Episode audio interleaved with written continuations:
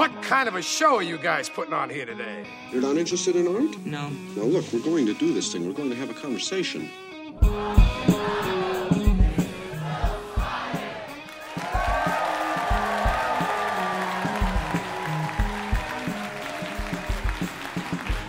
Live from Mayne Stage in Chicago, this is Filmspotting's 2015 Wrap Party presented by WBEZ. I'm Josh Larsen. And I'm Adam Kempenaar. 2015 gave us countless reminders of why we love going to movies, and with our top 10 of the year safely in the books, Josh and I take a last look back at some of our favorite moments. We've got special guests. We'll do Massacre Theater.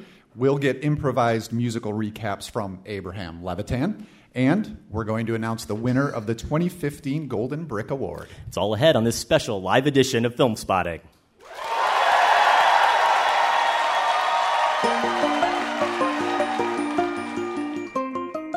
Hey folks, Adam here. Hope you're enjoying this special live edition of Filmspotting. Wanted to take a moment to acknowledge our sponsors this week. We're very proud to have back once again audible.com.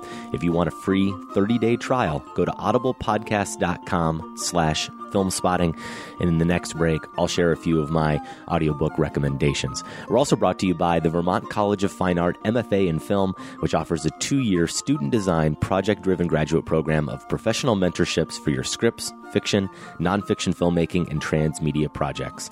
Each semester begins with an on campus residency week of screenings. You've got workshops, lectures, and then you start prepping for your independent study plan for your project. Then students and faculty return home to work independently and meet monthly via Skype as the projects unfold. The MFA program is designed to fit into the life you have and the films you make. Exciting, affordable, and intense, refine your creative vision as you develop intensely personal stories in an independent practice. Visit vcfa.edu slash film. That's vcfa.edu slash film. And now back to the show.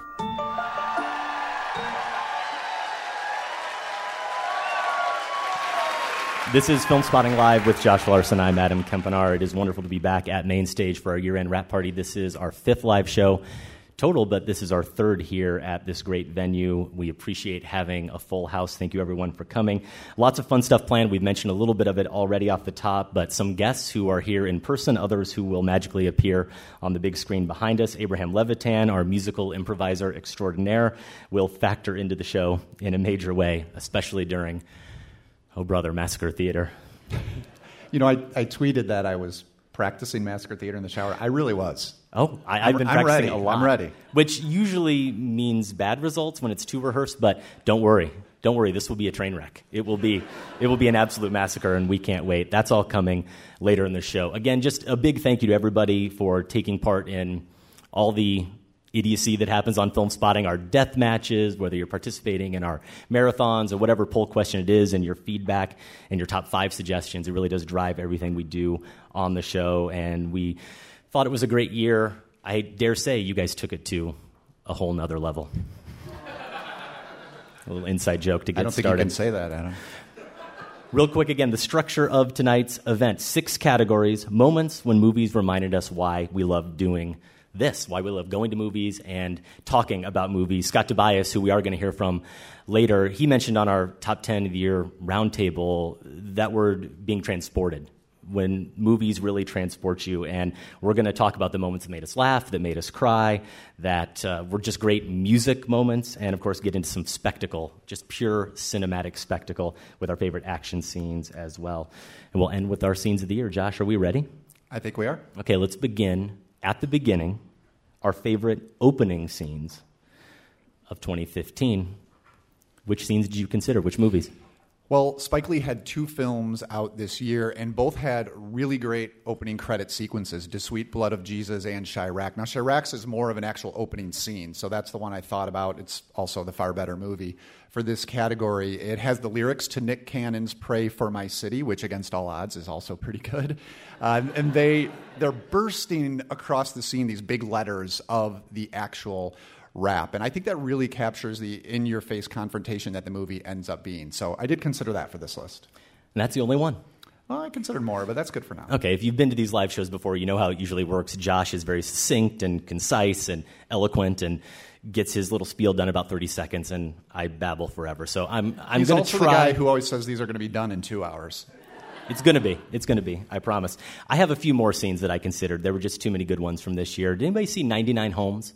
Ramin Bahrani's film. I don't think enough people saw it. A really good movie. Michael Shannon, Andrew Garfield. The opening scene of that this foreclosure gone bad.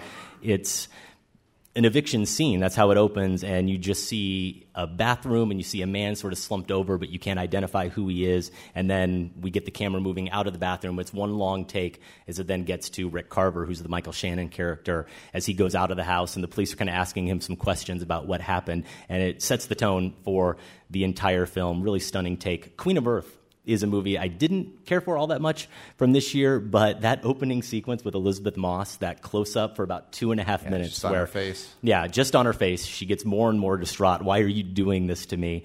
Is pretty intense, and she ends up looking by the end of it with the red nose and her makeup smeared. She ends up looking like the the clown figure. The way her face is drawn in the poster for the movie, Bridge of Spies, the Spielberg movie, that opening chase where you see Mark Rylance playing the spy Rudolph Abel, and you feel like he's just going about his day, and it's wordless, there's no dialogue, and it's a very quiet scene where Spielberg really did by design just try to let the rhythms and the sounds of New York City be the soundtrack. And it's only as you get more and more into it you know you really realize that he's being trailed and that he might be up to something nefarious and it's pretty wonderful. Spotlight, another movie too, obviously that's gotten a lot of a lot of great buzz throughout the year. But that opening sequence with Father Geoghan, it's set in the past. The only sequence I believe that we see from the past. Father Geoghan is a character who's going to factor into a lot of the conversations later in the investigation of the Boston Globe. But we see him at a police station and a family who is reporting an incident, and you just see how the police kind of sweep it all under the rug. The cop, the sequence ends with the policeman just kind of sort of standing outside smoking a cigarette, watching the priest get in the car. And it's, it's a microcosm of the entire film, the way the whole neighborhood and all these people who had the power to stop something that they should have just let it keep on going. So those are some of the ones I strongly considered, but in the end, I did have one I liked even better, Josh, and, and we're going to get to them. We are? We're going to get to them. Do you, I think, if I stop talking. Do you have anything you want to say to set up your scenes? Well, I know that the contributor who was able to provide a video for us with his pick, the New, with his pick, the New York Times Mekado Murphy, he has the same pick as me. So he obviously has great taste, and I I think we're going to go ahead and see. We that. are, yeah. Mekado Murphy, he's the senior movies editor at the New York Times. If you ever go to the New York Times website and you see those great pieces where they're kind of like director's commentaries, they pick a scene and they have a filmmaker narrate what they were trying to do with the scene. They actually just posted one Mekado did with Stephen Cone, the Chicago filmmaker, a scene from his recent movie, Henry Gamble's Birthday Party great stuff and he's been a longtime listener and supporter of the show he's been here at Mayne Stage come in from new york city in fact i saw the movie brick with him back in 2005 in new york when i was just out there on a trip and we didn't know each other at all but we met up and went and saw that film so we wanted to feature him and he does indeed have a good pick for his opening scene as well let's get to the clips Hi, Adam and Josh. It's Mekado from New York. I just wanted to share with you my favorite opening scene from 2015, and it's from David Robert Mitchell's horror movie, It Follows. It's this wonderful one take sequence where the camera is set up right in the middle of a suburban block, and the camera starts to pan around the neighborhood until it gets to this one house where a girl runs out the front door wearing high heels, no less. Who is this girl? What is she running from? the fact that the movie doesn't immediately establish these things creates this sense of mystery and dread that sets the tone for the film and, and gives you a preview of the kind of movie that this is going to be. One without a whole lot of easy answers, one that is thought provoking, and one that's definitely very unsettling. And that just makes for fascinating cinema to me. So that's my pick. Thanks, guys.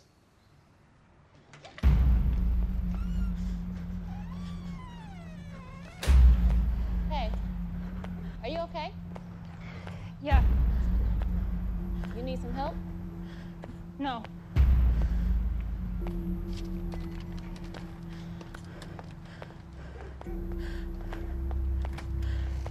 Annie, what are you doing? I'm fine, Dad.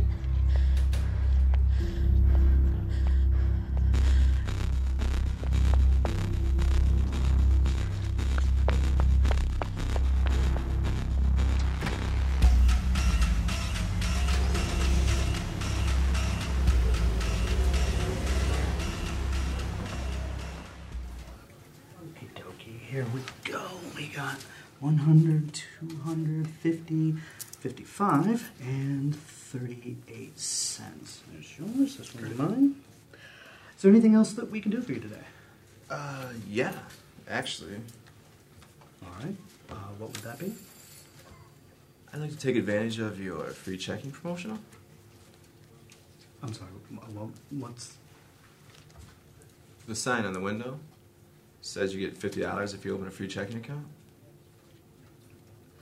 Well, there are stipulations. you know, you can't just uh, close one account and open up another one. Why not? Well, first of all, it doesn't apply to employees. I'm a temp. Well, then, uh, do you know that you need your checking account to stay open for six months, or else there's a penalty? Well, there wasn't a penalty when you just closed mine. And how long was it open? Today I happen to be celebrating the six month anniversary of opening that account. Come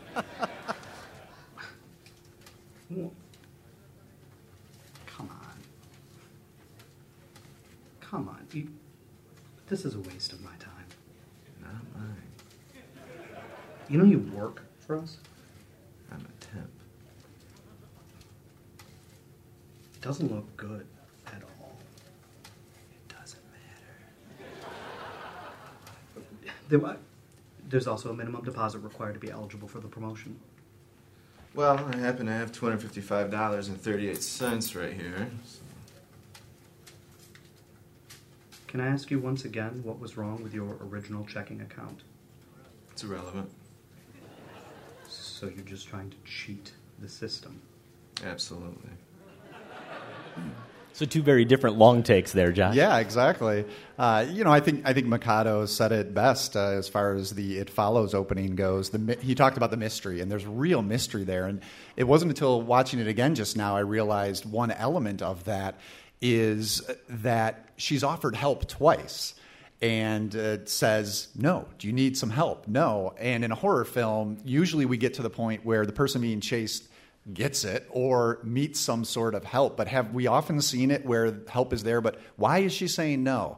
And so from that point on, I mean, you, you want to figure out what's going to happen in the following scene. But I want to hear how did Buzzard? I mean, I'm a film I love quite Yeah? a bit. How did that scene top the It Follows? Oh, scene? I don't what know about that it, I don't know that it topped it, but I, I do overall appreciate Buzzard more as a movie. I do like the the dichotomy there, the two different uses of the camera, just staying on Joshua Burge, the actor playing the main character there in Buzzard.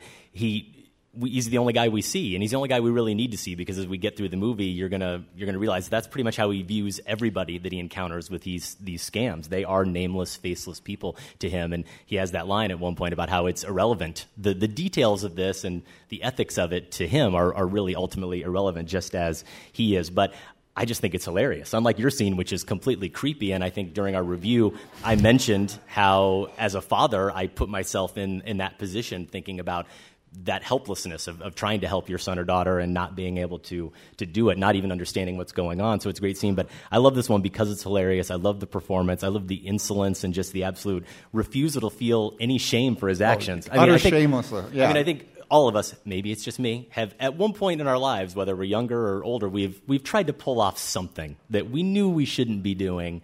And we were trying to slide it by, but I'm not good at it because I can't act. So I inevitably just go, okay, yeah, I'm, I'm, I'm wrong here. You know what? Forget it. And, and I try to get out of it. He's just determined. He's completely determined the whole time. He's Yeah, not going to let anything two shake levels him. there. It's that he's even going to try this, Yeah. and that he doesn't care that No, the guy he knows doesn't what care. he's no, and when he to says it doesn't matter, that that kind of sums up his Yep. his outlook on life. But he also says it with just that hint of menace that I think. Well, obviously, it does. If you've seen the movie, it comes out more and more as we get through the film. So it follows in Buzzard. I think two two pretty good opening scenes there. And thank you, Mekado, for your contribution. That brings us to our favorite moving moments is what we're calling it. We could say the movies and the moments that made us cry, but Josh, did you actually have any scenes that made you tear up this year? you know, I'm not a, I'm just not a huge crier at the movies. I do it, but not that Debbie, often. So is this true? It's, it's true. Is he trying to act macho up here? At the movies, at home, I'm just you know blubbering all over. but I think that my litmus test then isn't going to be tears, but maybe just lumps in the throat. The the moments that give you that. And um, make you really feel that direct emotional connection to whatever is going on in this on the screen. So that's what these scenes caused that I considered, and one of them. I, I would never have expected, but the one I did almost make as my pick comes from Trainwreck, and it's the climactic cheerleading scene, which I know some people, I know some people have trouble with. It's great. It moved me. Not to tears, not to tears, but here's one thing that's cool about it. It's the girl wooing the guy. And now I've never been a cheerleader guy, okay? That just didn't do it for me. So the fact that using that element, which I'm inherently like, oh, you know, cheerleaders, I don't know, but yet it's managed to generate real emotion in the context of the story, I think that really says something, at least that it worked that way for me. Um, a little bit of a different film, Tangerine. Yeah. How many of you caught up with the Golden Brick nominee, Tangerine? Excellent. Good. I'm, re- I'm really glad because then you're probably wondering right now why this isn't my actual pick. But that ending scene is such a grace note uh, to such a wrenching movie in a lot of ways. And um, yeah, I mean, we're talking about our burgeoning friendship, Adam. I'd, I'd lend you my wig any day. Well, I want to note for the record that not all of us here are averse to cheerleaders. Sorry, Josh. I mean, some of us are cheerleader That's friendly. fine. Okay. I mean, I just don't want to. All yours. I don't want to be excluding anyone here. Uh, for me, I thought about a lot the movie Brooklyn. So many moments from that film. Saoirse Ronan's so good there. The look of silence. The the moment there's this bonding moment between the interviewer and the daughter of one of the murderers he's investigating, who's sitting right next to his daughter in that scene. How about uh, Cinderella in the the Yeah, blue dress? Lily James emerging in the gown at the Prince's Ball. Pitch Perfect 2, everybody. The Bella's final performance. I got chills. I still get chills when I watch Pitch Perfect. The, the Are you being one. honest? I'm being totally honest. Chills. I get chills every time. Every time the little nod of the Breakfast Club does it to me, Josh. And then it got way dusty in the theater during the finale in Pitch Perfect 2. I finally did catch up with Room, everybody. And there's a, a one line, I'll simply say, I don't want to spoil anything, but I love you, Grandma, is the line. And it's the, the little boy in that movie expressing love for an outsider for the first time. Um, the Diary of a Teenage Girl, the phone booth collapse. I, I don't know if many people got a chance to see this one. It's one of our Golden Brick nominees. Great movie, but not out on DVD yet, not available on, on demand or any other platforms really. But there's a moment where Bel Powley, the main character, after she finally has this moment of clarity about Yeah, all these things she's her. been, you know, kind of doing wrong and putting herself in really bad, compromising positions, she finally just collapses in a phone booth. And the heaviness of that moment really did take my breath away. Inside Out, when sadness takes control finally of Riley near the end of that film and she returns home.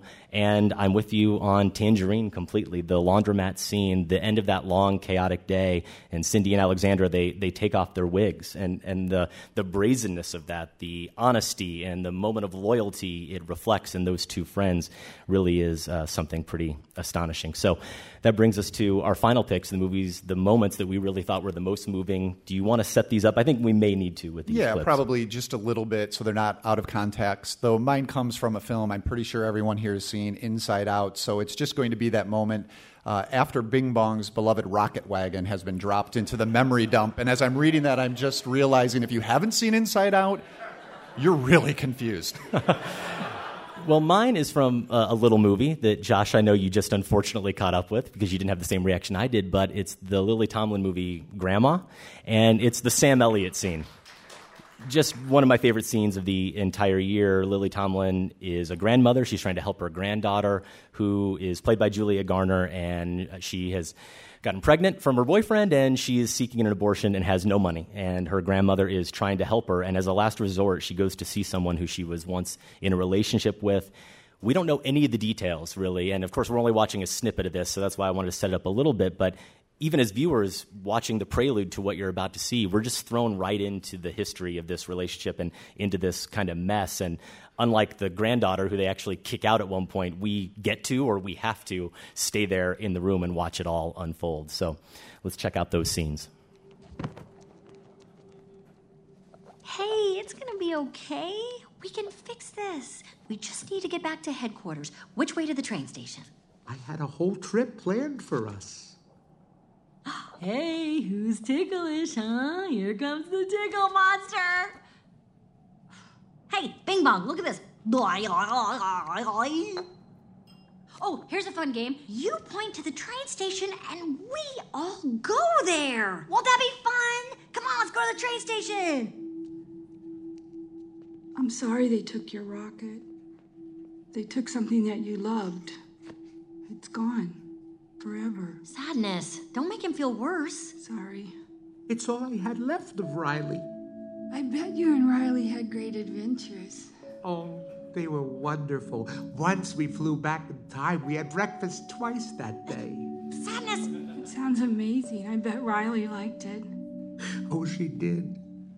We were best friends. Yeah, it's sad.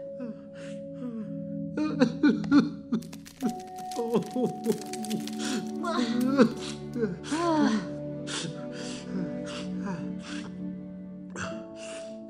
okay now.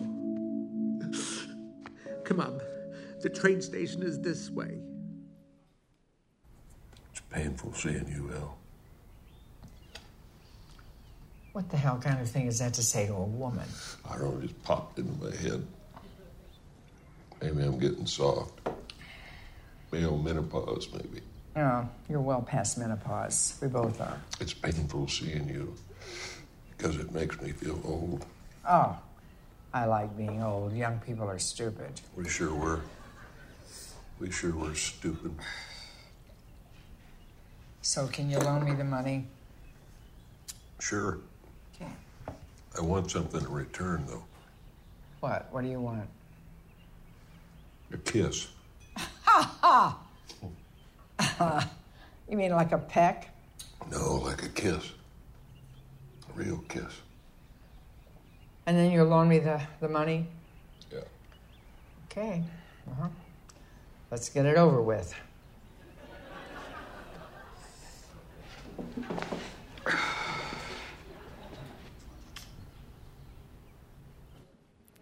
Okay, we'll we'll get to Grandma. I, first, though, Sam, you really look good as Joy. I mean that that's nice job on the costuming there. If Amy Poehler's not available, um, those candy tears, though, for me, I mean, no, I don't often cry at them. When I do, I cry candy tears. Uh, I think they're crucial. It's just such a brilliant concept. Yes, Pixar always does to, to come up with something like that because it's so crucial to this movie that's all about making room for both sweetness and sorrow, um, often in the same exact moment, which is what that's doing. And I think that cut to the candy tears are you know just quick enough. They don't dwell on it too long. Just remind you and, and get you to see those again. So I love how that all comes together in that scene from Inside Out. But Grandma, yeah, is is a movie we are actually debating it on the way down quite a bit, and um, you know, it, it, I was so looking forward to it and rooting for Lily Tomlin. And I'd say for me, maybe it's uneven in that not all the scenes work as well as that one does. But I'll give it to you that that one, the two of them, um, just being that tight, close together, Mhm. and negotiating all the past and the present at the same same, same time does really work well. I definitely like the movie a lot more than you do based on your comments, but I don't think there's anything in that film as good as that 10 minute sequence or so that they have together. And that kiss is certainly not the culmination of that scene at all. In fact, that's just really the beginning of, of the real dramatic fireworks. And a little bit of an odd choice for me as a moving moment because no, it never brought me close to tears even at all like some of the other scenes may have. But in terms of a scene that took me on the biggest eventful roller coaster journey, it's that scene. And that's where we kind of disagree. You think actually Paul Weitz the writer and director is maybe trying to shoehorn too many elements into it. I think it's a wonder that he shoehorned as many elements into it as he did, as succinctly, as perfectly as he did in the acting there. Sam Elliott, that's my favorite bit of acting in all of cinema this year is Sam Elliott in that scene. And what really does it for me, where that roller coaster begins, is immediately you're on her side because you don't know this guy at all. And he's Sam Elliott, so he's a little bit, you know, you love him, but also he's, he's a little bit mysterious and a little bit scary. And you're on her side, and then as that conversation goes on, your allegiances shift. You're still with her through that kiss part because one thing, if you haven't seen it, wouldn't be clear necessarily, but she's a lesbian, and he knows that. So that kiss is a big thing to ask for. But after that, that moment happens, that's when the real history really comes out, and you find yourself not only rooting for Sam Elliott, but just ultimately recognizing that they're both really damaged people who have really hurt each other, and there's a lot of healing that needs to happen. So for me, it felt like a 10 minute scene that had enough of an arc to it. It felt like a three act play, which I can't say that about very many scenes in, in films or single sequences that felt like they were, they were really their own individual plays. So for me, Grandma, whether I convinced you or not, Josh, that is my scene for the most moving moment of the year. We will get to the 2015 moments that made us cry with laughter in just a bit, but first, Massacre Theater. It's the part of the show where we perform a scene. You get a chance at winning a prize. Now, back on our top 10 films of 2015 roundtable, Adam and I, along with Michael Phillips and Scott Tobias, we massacred this scene. Well, I'll confess something that none of you know about me. I have a lot of sex. Yeah, we know, Stacy. Only because I just told you. This is a good idea. That was a pretty bad example, but this is a good idea. Why don't we all go around the room and we can all say something about ourselves that nobody else knows? Okay, I got something. This is hard for me to admit to you guys. I think we all know where this is going. Let's be honest. Mm. Well, for the last two years, I've had a serious gambling problem. What? What? It started when I broke up with my girlfriend. Well, there it is. I've never been one of those girls who had a lot of friends who were girls. And I do now. And that's pretty cool. So that's me. Someone else, please go. Chills, Adam, chills. How dare you? That was Anna Kendrick with the other members of the Barden Bellas in that scene from 2012's. What what is scene? it? What is film? it? Pitch Perfect. You got it. Written by Kay Cannon, directed by Jason Moore. Of course, Pitch Perfect 2. This is kind of a surprise. It was conspicuously absent from your top 10 films of 2015 list. I've got to believe, Adam, it had to have been better than While We're Young. How dare you again? No. No? But but it was in it was in contention. I just didn't want to be mm-hmm. made fun of again, like you're making fun of me now. I was I was too sensitive, Josh. Cody Keplinger from New York, New York wrote in, I'm both pleased and embarrassed to admit that I knew immediately that the scene was from Pitch Perfect, and that's in spite of Josh's Australian accent. I hesitate to even call it that, but regardless, I am the cliched 20 something female who knows this dialogue nearly by heart, even when it's delivered by a group of men who definitely are not Anna Kendrick or Rebel Wilson. As for tie ins, I'm not creative enough to come up with much, besides the fact that Pitch Perfect is utterly charming, as was the Filmspotting Top 10 panel. Yes, after my dig at Josh, I'm now attempting flattery. Looking forward to another awesome year of filmspotting. Well, thank you. Tyler Michael from Cleveland said the tie in is that in Pitch Perfect, we get to watch a group of young girls come together and have fun, fight, and be funny. Listening to filmspotting, we get to listen to a group of old dudes come together and have fun, fight, and be funny. How I did, that, how did that make it into the script? How did we let Who's that go? monitoring these things? Wow. I love you pitches. Tyler says, keep up the good work on the show. Aviv Rubenstein in LA. It's a Christmas miracle. Adam got to fulfill his fantasy of being Anna Kendrick in Pitch Perfect. It gave me chills doing the scene. now, if he only had the pipes. So true. So true. One more note here from Andre Cadu. He's in Charlottesville, Virginia. Even Josh's unidentifiable impression of Fat Amy didn't throw me off. I didn't realize it should have been Australian until Adam mentioned it. It's a good thing you did that. I will say I was disappointed that no one used their female voices. Adam, where was your patented falsetto? It's coming. It's coming. Yeah, we're going to get to falsetto. You can hear Scott Tobias utter the line, I have a lot of sex, on part two of our top 10 films of the year. Both parts are available at filmspotting.net or via iTunes. Those are episodes 567 and 568. Josh, the hat isn't as brimming as I would have liked. I'm really disappointed more people didn't recognize that scene. I'm going to blame it on your Australian accent. I take full accent. blame. but That was brutal. Reach into the totally existent filmspotting hat right in front of you and pick out this week's winner. The winner is Chris Birkhimer from San Marcos, Texas. Congratulations, Chris. Email feed. Yeah, give him some applause.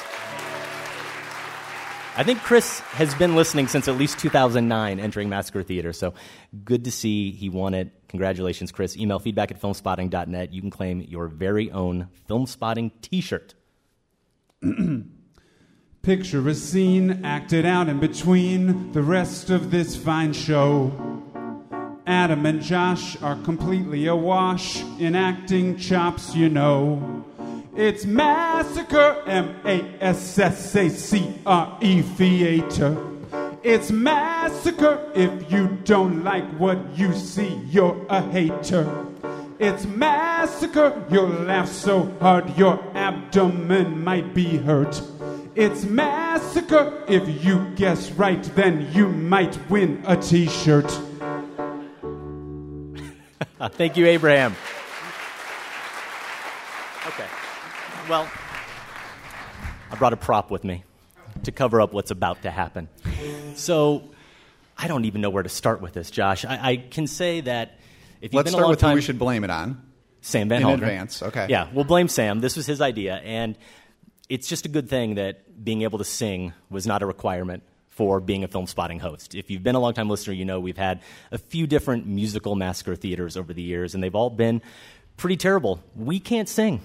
We just can't sing. Abraham can, fortunately. And I think that Sam just thought that it would be maximum embarrassment and it would be maximum fun if we took advantage of Abraham being on stage and we massacred a scene that had a musical flavor to it. So I'm going to apologize in advance to all the dogs in the neighborhood. and you know what? I'll, I'll tell you this too. This we usually try to find scenes that have some connection to the show. As far as I can tell, there's absolutely none. No, I thought of one. You thought of one? Yeah. Okay, well let's, And- let's and- save it. Yeah, I, you should know it. Considering your top 10 list, that's the only clue I'm going to give. Mm, okay, well, not a, not a surprise. I'm missing something obvious, Josh, but I guess we're we're ready. So basically, I the think base. we've tried to delay this long enough. I will say, yeah, I really am just stalling here completely. The bass is actually not part of the scene, but I told them the only way I was going to do this was if I got to play the bass. So, you know, and they didn't argue with me too strenuously. So, Abraham, are we ready? Actually, Josh starts it off. I'm, I'm so excited to do this with you guys. Yeah, and I was hoping, I was, he really is, he's being genuine. I was hoping that when I called him and told him this is what we were doing, he would say, that's a terrible idea. Instead, he said, I love this scene. It's the best idea you've ever had. We have to do it. And he's not even going to play along with it. It's going to be a cappella. So here we go. Josh, are you ready? Yes. And action. All right, gang, let's really nail it this time. Here we go. A one, a two, a one, two, three, four.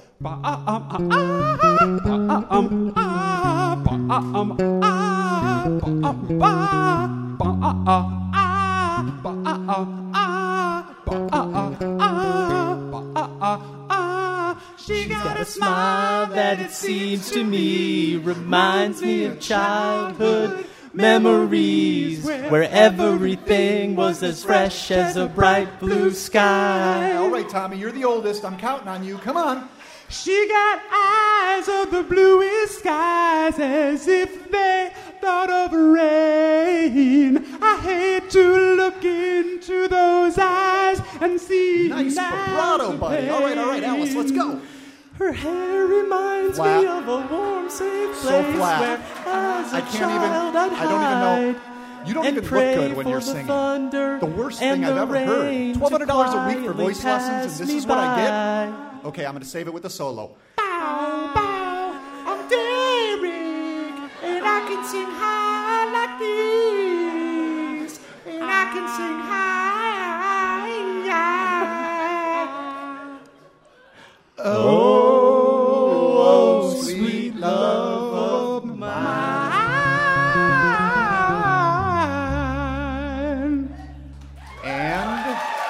And scene.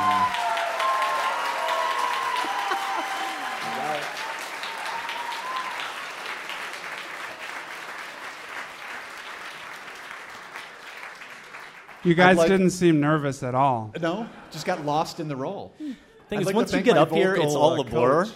I won't even know that that happened for about an hour. So, if I'm you going know to what credit uh, my uh, vocal coach, Adam Levine. exactly, He was, he was an inspiration. I felt it. If you know what film we just massacred, how many people know what film we just massacred? Love it.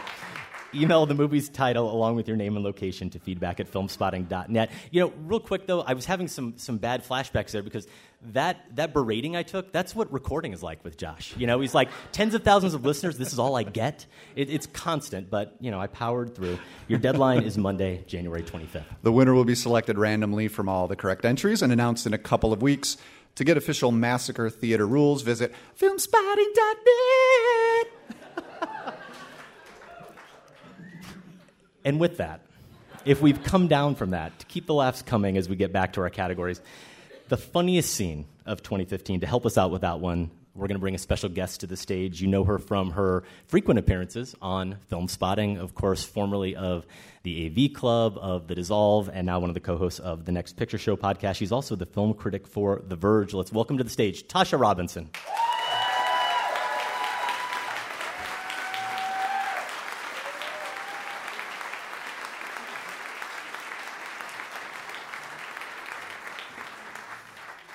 All right, Tasha, it's great to have you, as it's always. Great to be here. Uh, I first of all, I cannot follow that up. Second of all, I just changed my mind about the funniest scene of the year. If I say it was what just happened on the stage, will I get to see it again on the screen? it's- Let's hope not. Tyler, can we make that happen? No. I'm glad. I'm glad you approve. So, Tasha, you're going to kick us off here. Give us some of your contenders. What were some of your nominees, if you will, for your funniest scene of the year? You know, it's funny. Um, one of the funniest movies of the year for me turned out to be The Martian, which is not technically a comedy. Best uses of the F word, for sure. But I mean, that movie is, is hilariously funny because it has so many terrific lines that are so well delivered um, in places to relieve tension. Apart from The Martian, though, this was a really great year for women led comedy. Um, both kind of mixed uh, comedy dramas like Grandma, which I'm 100% with you on, and I knew it was a good idea to bring her up. He, Another he plant. Me, he pulled me beforehand to see who I'd be scooting next to. um, and, you know, more pure, like women centric, women led comedies like Spy and uh, Trainwreck and Sisters and Grandma and on, just on and on and on. Um, so I'm going to feel like a complete traitor when I say this, but most of my funniest, like, favorite comedy scenes of the year involved huge dudes making complete fools out of themselves. we going with Pitch Perfect 2? Pitch Perfect 2 The is riff-off. really high on my list. Good. Uh, the, the Green Bay Packers Yeah. coming out and doing Bootylicious. Yeah. I- It's on my list. I've watched that so many times. if, if you could wear a thin place in YouTube by looping back and watching something over and over, there would be a hole in everybody's computers right now. Um, there was that. There was uh, John Cena's incredibly awkward sex scene in uh, Trainwreck. So good. Um, gosh, I'm going blank, as I knew I would. I Oh, had Cena too, so that was, yeah, he's an honorable mention for me. absolutely anything that comes out of uh, Jason Statham's mouth in Spy. Yes. Whenever he's, hor- it's when you when you get somebody who can actually turn Melissa McCarthy into the straight man in the show. That's a good point. That is just it's such an amazing thing. And she starts doing the Jonah Hill thing where she's just sitting there like completely dour saying, I don't think that's true. I don't see how that could happen. Now I think you're exaggerating. And he's talking about I tore this this arm off and sewed it back on, on with that arm. Um, and there's one more scene involving huge beefy dudes making fools out of themselves, but I'm not going to spoil that for the audience because Okay. I think we're going to hear about that one again. Josh, what about you? She took mine. Yeah, you're right. The, those two scenes of the guys, the supporting players in Trainwreck and then in um, yeah in Spy, it's almost like one of them is playing off their persona in John Cena, and uh, Jason Statham is like burrowing really deeply into it in a place that's just absolutely ridiculous. is an unfortunate metaphor given what's going on in that scene. That's true. Burrowing I really didn't, I deep didn't, into I a didn't think ridiculous about that. I don't know where your mind is, Tasha, but yeah, Well, you've got mine. I was trying to over prepare for this, as I usually do, and come up with all these great scenes. And I realized that all I wanted to do was just read the lines, all my favorite lines from all these really funny movies. And of course, I recognize that that would be not that much fun for everybody. So I'm just going to list for you the movies that I thought were the funniest this year. And all of them have 10 to 20 moments that really cracked me up. You already saw a little bit of Buzzard, uh, What We Do in the Shadows, that vampire documentary from New Zealand is pretty incredible. The Big Short, of course, my favorite movie of the year. The two Noah Baumbach movies, While We're Young and Mistress America. The Diary of a Teenage Girl, Inside Out, we've already covered my beloved Pitch Perfect 2. And I think that's it. I think that's the last mention of the movie for this evening. I'm, I'm going to go out on a limb. And then we've well covered it, but Trainwreck, all the scenes with John Cena in particular, but there's lots of good ones. Watching it for the second time, all the scenes with Tilda Swinton. I mean, she was funny to begin with, but then the other coworkers and their little asides in those pitch meetings were even funnier the second time. So for me, though, it's really the I look like Mark Wahlberg, ate Mark Wahlberg, the movie theater confrontation with the other patron that is my probably funniest scene in that movie. So those are all the contenders. We're going to see what ultimately made the cut as our favorite funniest scenes of the year. Do you guys want to set them up at all, Tasha? Um, I think mine maybe needs a little setup because uh, there are apparently a couple people in the, the room that haven't seen Inside Out and just got a, a bit of it spoiled for them. Um, we're going to spoil another part of it. Uh, if, if you watch Inside Out, you spend uh, like nearly two hours in the heart of this little girl, seeing these five emotions and how they play against each other. And it's very emotional. There, there are laughs, there are tears, it's back and forth. But you see very little of what goes on in other people's heads, except just enough to realize it's going on everywhere else as well. And then the movie ends after this heartfelt, heartbreaking moment. It's like, let's send them out on a laugh. Yeah, mine is uh, pretty self explanatory. It sounds like a lot of people have seen what we do in the shadows, so uh, you'll pick up on this right away. And Tasha, you did perfectly set up my pick. I don't need to say anything else. Now, when you get out there, you be aggressive. I know, Dad. But not too aggressive. You know, you guys don't have to come to every game. Are you kidding? I'm not missing one. Go, Foghorns! Go, Riley! Okay, okay. I gotta go.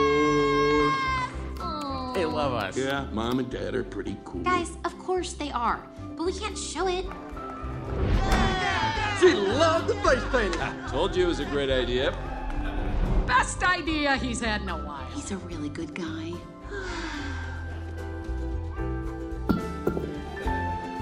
Just in case. Oh. Sorry. Uh,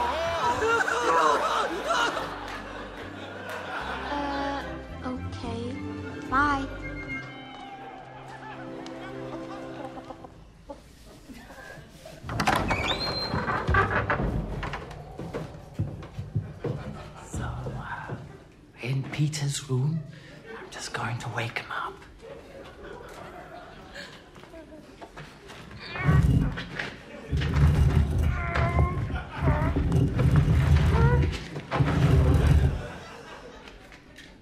Peter. Peter. Peter, wake up. Hey, listen, we're just having a flat meeting upstairs in about 10 minutes. You don't have to come, but I thought I'd extend an invitation to you just in case. Um, there's a lot of stuff on the floor down here, Peter. Like this seems, I don't. Oh, it's a spinal column, yeah. And I was thinking maybe I should just bring a broom down here for you if you wanted to sweep up some of the skeletons. I don't know, you know, maybe. Okay. Got you this chicken.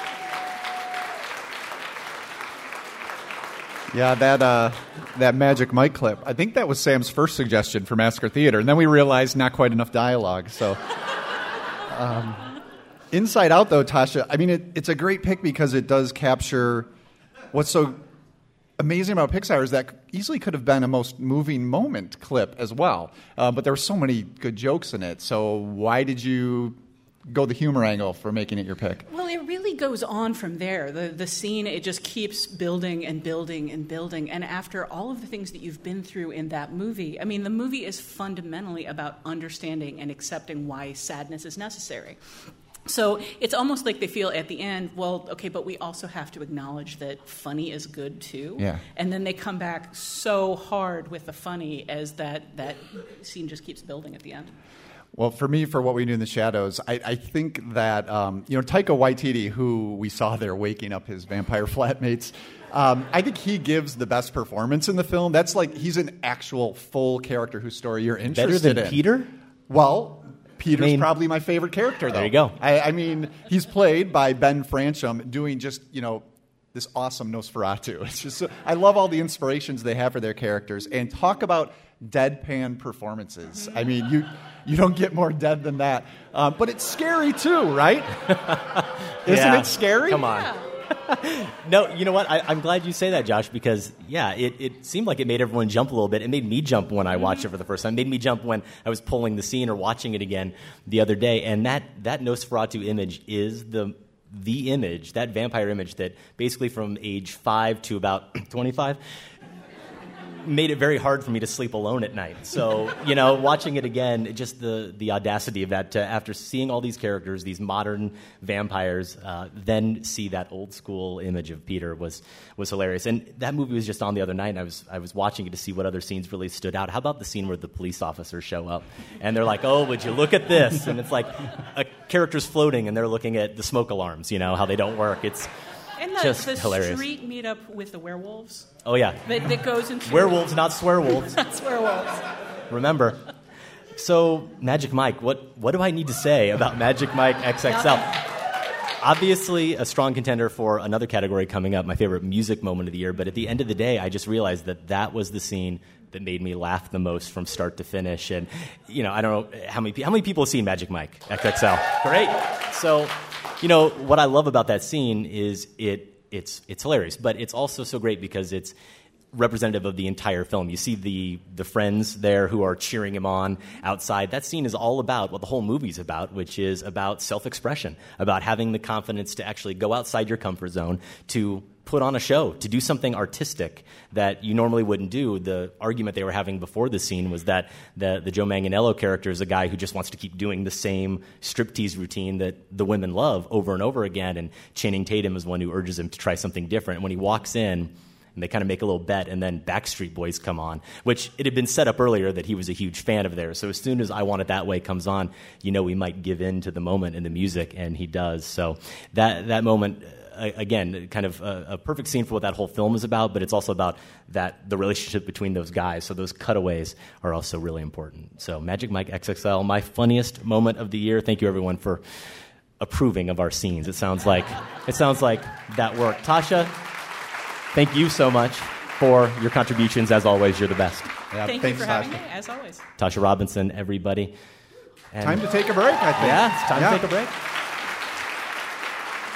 All right. When we come back, we'll have more things we loved about 2015, plus the 2015 Golden Brick Award winner. Maybe a few more guests as well. Before we get to all that, though, here is Abraham with a musical recap of all the hijinks you just heard. This is some Justin Bieber for all you millennials. For opening scenes, well, Josh picked just one. But Adam rambled, I thought he'd never get done. It followed, showed lots of wide open space. Whereas Buzzard only showed one dude's face. Now Josh doesn't cry. But sometimes, well, his throat just gets too lumping when candy tears start pumping in the other chair. Adam, well, now he just ain't resisting scenes with grandma's kissing. A great year for women, but Tasha liked huge dudes. and ultimately went with some parents painted blue. I was so caught up in my scene on my a cappella cruise. But now I know These hosts have nothing left to lose, so if you liked the scenes, you saw that much, well, maybe see the movies for themselves. I'm thinking that last scene was maybe the first time I moved to go and watch Magic Mike XXL.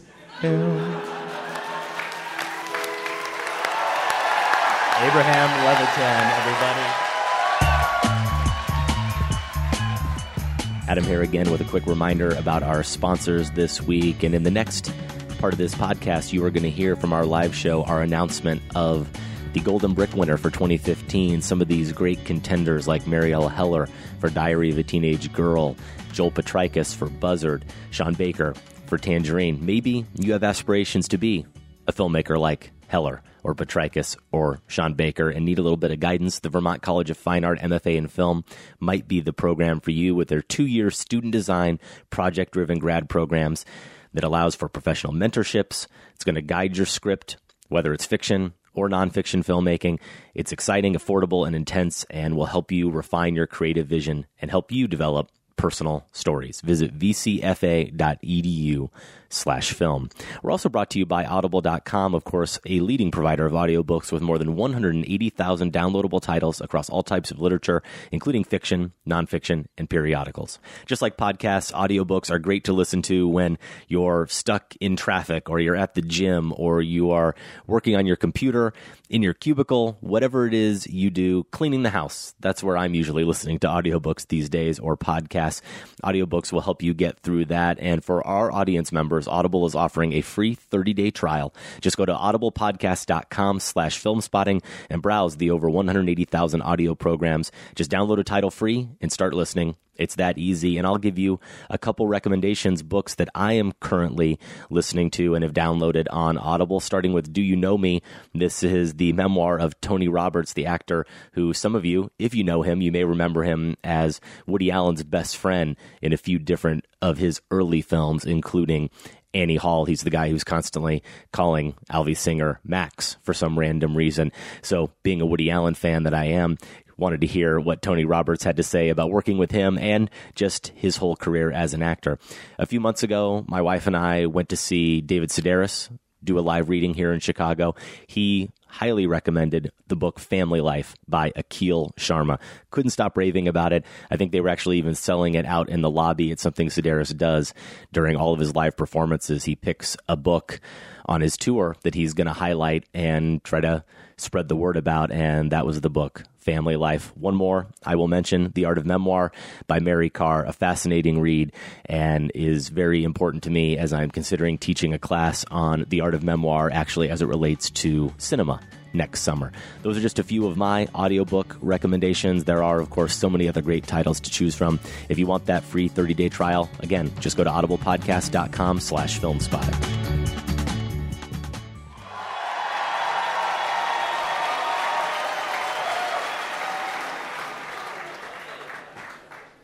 Hi, I'm Linda Holmes. I work at NPR. I write a blog for them, and I'm also the host of Pop Culture Happy Hour. My pick for scene of the year is from the movie Spy, written and directed by Paul Feig. And in this scene, Melissa McCarthy, who plays uh, the spy, is sitting down with her boss, who's played by Allison Janney, and Allison Janney shows her footage that she dug up of Melissa McCarthy's training session in which she kicked, I would say, amber waves of ass all over a bunch of other guys from the uh, government. And the reason she shows her this footage is to demonstrate you were on the way to being a great agent. And the reason I love this scene is not only that McCarthy and Janney are both so funny in it, but that the subversive thing about this movie is that it could have been all about how Melissa McCarthy is just this uh, kind of um, mousy lady who later finds her power. And the premise of this scene is that she always had that power. And that what happened is that she got connected with this agent, who's the guy played by Jude Law, who kind of convinced her to live as a helper instead of doing her own thing. So, what I love about this scene is that it really uh, accentuates the fact that this movie didn't do any of the really wrong things that it could have done with this character. And that's what makes it one of my favorite movies of the year. A year, by the way, in which a lot of really popular populist big movies were a lot better than I think people expected them to be, and this as a kind of broad comedy is one of them. So that's my pick for scene of the year. What's your deal, Cooper? What do you mean? You got a fiery side? I, I really did, in that report, mean to write cunning. I've been going over your files. You are top of your class at the academy in all computer and support skills. No surprise there. But you have a certain tame demeanor around the office that says you've never even held a gun. So imagine my surprise when I saw footage from this drill back at the farm. Is that, I can't even, is that me? I can't really. Stupid gun! Somebody definitely sped this up. Uh, camera angles and stuff. Maybe. Okay. Um, Ouch. out of context, that's, you know. I must have watched this 15 times now because what the fuck?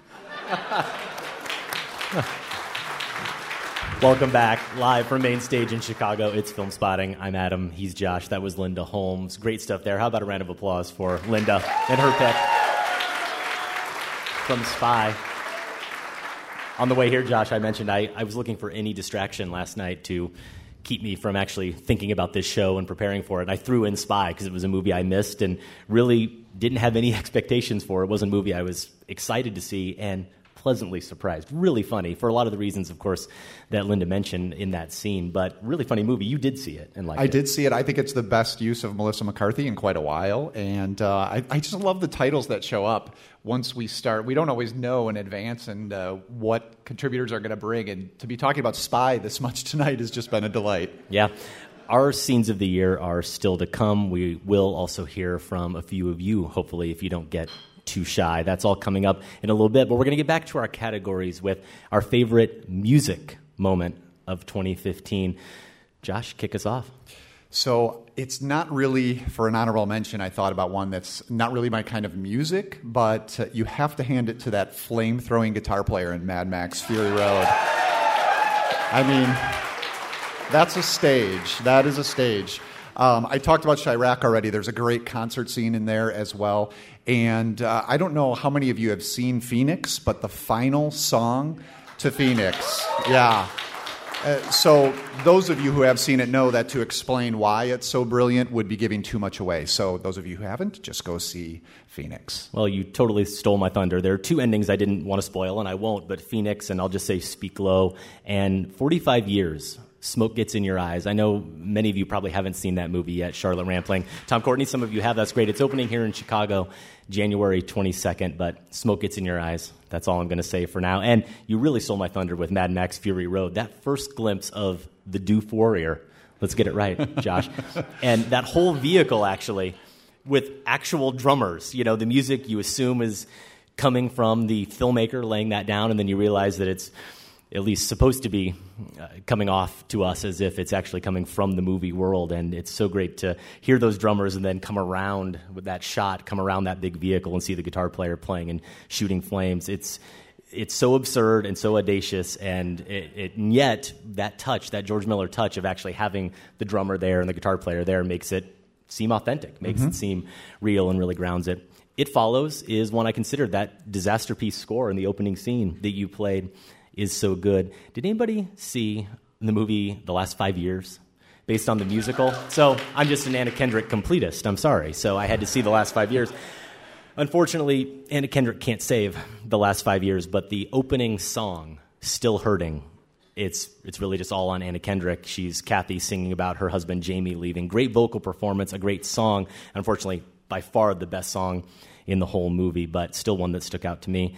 Uh, stuck out to me. Straight out of Compton, cruising down the street in my 6'4, Jason Mitchell is Easy E. His first turn on the mic when he's getting guidance from Dr. Dre, I thought was great. And I already played a moment from Magic Mike XXL, but how about the pony reprise? This is why you need to see this movie, Josh. I know. Hey, I'm a big fan of the first one. I You to love the pony it. sequence, that dance from Channing Tatum in the first movie, and early in in the sequel, he's working in his shop, and the Ginuwine song, Ginuwine song comes on, and he just has to give in and move with that song. So that's that's one of my favorite music moments, but not my most favorite. Josh, anything you want to set up before we watch the scenes? Well, we're also going to hear from another contributor who's going to get us started. We have Michael Phillips here, who's going to share his musical moment of 2015. He claims he's very disappointed that he couldn't be with us tonight. Uh, Let's but we'll see. see. So see. first, we're going to hear Michael's pick and then guitars. Hey, I'm Michael Phillips, the film critic of the Chicago Tribune, and an occasional reluctant guest on Filmspotting. I, uh, I am, I am sad not to be there today, uh, though, for the live show at the Mayne Stage. I, I was there for the last one in 2013, and I think I left a wallet behind. So, Adam, Josh, if you could have everybody, all the guys there today, uh, send your wallets to me, and if if if they're not, if they're, if none of them are mine, I'll send them all back. Uh, would you take care of that for me? Thank you. I don't know, Tyler. Is it possible we played the wrong clip from Michael Phillips? Is there another one up there somewhere? My favorite piece of music this year um, comes from a film called Inside Out uh, from Pixar by my, uh, I have to say it, my steadily favorite composer in Hollywood today, Michael Giacchino. And uh, the music he wrote for this story is not as imposing, I guess you'd say, as the scores he wrote for Up and Ratatouille, two of my favorite scores ever. But if you catch this scene where you see Riley and Joy doing a little pas de deux on the ice uh, as uh, as an old memory is um, is brought to Riley as she's sleeping, it's uh, it's kind of an indication of how, how how sensitive Giacchino is as a composer, in that the music doesn't need to be would not uh, withstand a big bombastic sound at all. This is a very delicate moment, and um, as Giacchino told me when I interviewed him, he said, uh, "My grandfather was a tailor, and I always think of him when I do what I do for a living. I make suits for movies, and that's that's what that's what the scene gives you. It gives you just the right music, fitting the scene beautifully. So this is my pick. Ugh, no. Who is in charge of programming down there? I know I'm not supposed to do this, but. We are not going to end the day like this.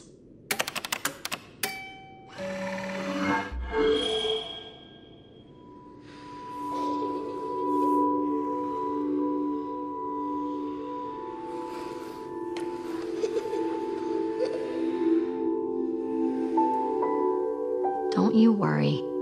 I'm going to make sure that tomorrow is another great day. I promise.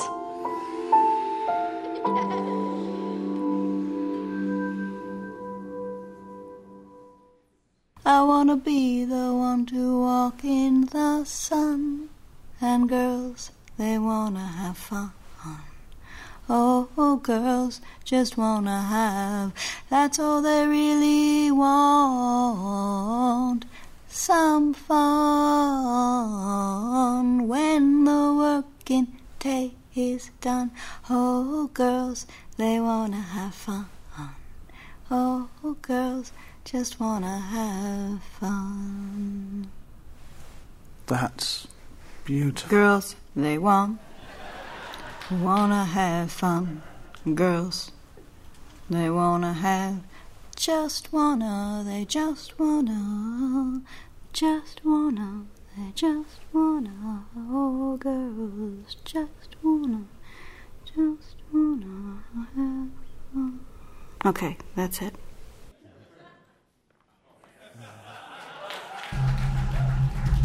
Kyoko. Kyoko.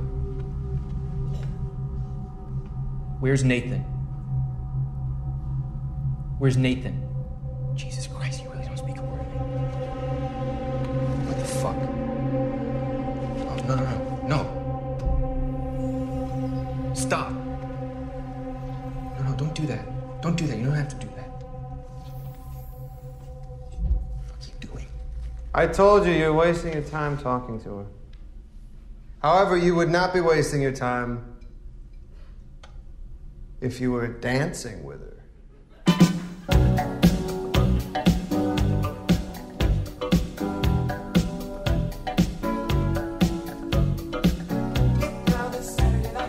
Go ahead, dance with her. Dance with her. No? You don't like dancing? She does. Come on, buddy. After a long day of Turing tests, you gotta unwind. What were you doing with Ava? What? You tore up her picture. I'm gonna tear up the fucking dance floor, dude. Check it out.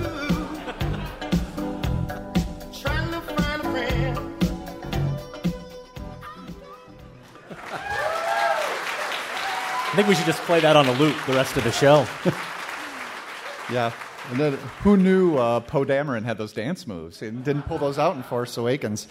You know, Michael Phillips, he, he's our resident expert when it comes to movie scores, and he's talked a number of times about uh, Michael Giacchino and his work with Pixar, and, and it's a brilliant pick. And it's I think it's true how he talks about how it has that gentleness and that delicacy that maybe is not that his other scores aren't, but it, it is distinct from what he's done for Pixar. As otherwise. good as your Anomalisa pick is, and it was one of my honorable mentions, and I obviously love that Ex Machina scene. Watching that pick again, I wish I hadn't seen Inside Out so early in the year because I think I Mm. forgot about sublime moments like that. And watching that as I had to do a little editing there to pick it for the show, I was just so glad to see Michael pick it because it's not just it's that perfect combination the the music, the Giacchino score, and then that that little dance, uh, just so so sweet. So I, I'm really glad we got to feature it. But Anomalisa, tell us about why yeah, it I was your number one. set it up a little bit too. Uh, those were the two main characters, Michael Stone and Lisa, the woman he meets at this convention. So they returned to his hotel room here, and they're sort of circling around this one night stand. And he praises her voice. Ask, he, asks, he actually asks her to sing at this point because he's so enthralled with her voice. And I just think that everything important about the Lisa character, which was the linchpin to the movie for me, um, and she's beautifully voiced and sung by Jennifer Jason Leigh. I think this moment has everything crucial about her character. There's that impulsive honesty where, um, you know, she does just start singing without maybe thinking about how it might come across, and then she does halt into quiet self-deprecation, um, and then gets lost in the moment, though. And proceeds with even more vigor because she's, for this brief section, this brief minute, found herself. Um, I like also the way that she shows here wonder can be found in the banal um, and the everyday, uh, even you know, even if it's a faded pop song by Cyndi Lauper. Apologies to Cyndi Lauper fans, but she brings you know this magic that maybe it never had, um, and makes it work for that moment and definitely for the movie. I do want to note that Get Down Saturday Night was the alternate title for this show. I thought it was catchier than the rap party, but alas, I was outvoted. By show of hands, how many people here have been at a wedding or something recently and you've, you've dropped that Oscar Isaac line before going out to tear it up on the dance floor? Just me? Okay. Well, Wendy Weber, who's in attendance from Joliet. Wendy, you out there? Yes, she, she raised her hand. It's a podcast, but she raised her hand. I can see you. Thank you, Wendy. She wrote in and submitted that dancing sequence with Oscar Isaac as the scene of the year. She said it was a perfect break in the tense sci fi drama, and he is a really good dancer, as is the actress who played Kyoko. Her name is Sonoya Mizuno. I agree, the dancing's great. It is a perfect break just when things are getting the most intense. And I do love the cut to Domhnall Gleeson, that semi dopey, shocked, horrified look on his face. Where he's watching something that's so perfect, right? Th- This movement to this music, perfectly in sync between these two people. We can say that, right?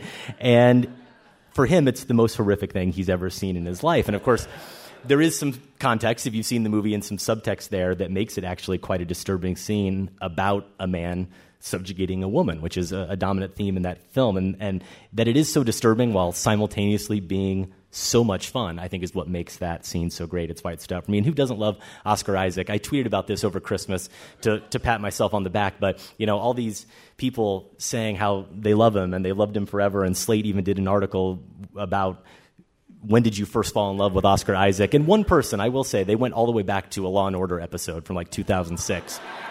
So they may have me beat, but Sam Van Hallgren up there can vouch for me back before he had a van in his name. I was all over Oscar Isaac after the Nativity Story. We reviewed that pretty mediocre Christmas film that came out back in 2006, but I could not take my eyes off of the guy playing Joseph. He was wonderful. He, and I knew he was a guy. I knew he was a guy to keep an eye on. So when he started getting some more work and when we saw him later in stuff like Drive, I, I wasn't surprised at all to see Oscar Isaac on screen and delivering such a good performance. It's time to move on to our next category, and it's, um, it's action scene, but just a quick note that we already have our first Massacre Theatre entry. Taylor Cole, he beat you all. He already sent it in, and Josh backstage pointed out my ignorance. For the people who know the scene, who recognize that performance, you know that there is a direct tie into something very close to my heart from the year in cinema 2015, and I completely blew it. Not as So- close as you thought, I guess. No, I guess not. Well, let's get to our favorite action scene. And to do that, we're going to bring up somebody who, again, you heard during our 2015 roundtable, many appearances on the show over the years, going back to at least 2007, also from the Next Picture Show podcast and various other outlets. Action is his middle name. He is Scott Tobias. Scott, come on up. Wow. Yeah, action definitely. People who know me well know that uh, off screen is when the action really starts. Exactly. well, you are going to start us off. What are some of the scenes you considered, just in terms of pure spectacle, the precision of the action scenes, whatever it is that draws you to an action scene? Okay, well, I think I should actually just present the biggest caveat I can present, which is that the best action scene is, is somewhere in Mad Max Fury Road. Yeah. but, Just the whole but I, film. I had Yeah. a tremendous amount of difficulty isolating it, so I said, no, I'll just let that go. Maybe that will be picked up by the. I other- gotcha. Okay, I gotcha. Okay, so uh, so there's that, and then I also considered. I really thought the most recent Mission Impossible was it five. Rogue Nation Yes. had a couple of really fine sequences in it. I was thinking the opera scene, but then I thought the opera scene was really good. It's probably something Brian De Palma has done before, maybe. I don't know.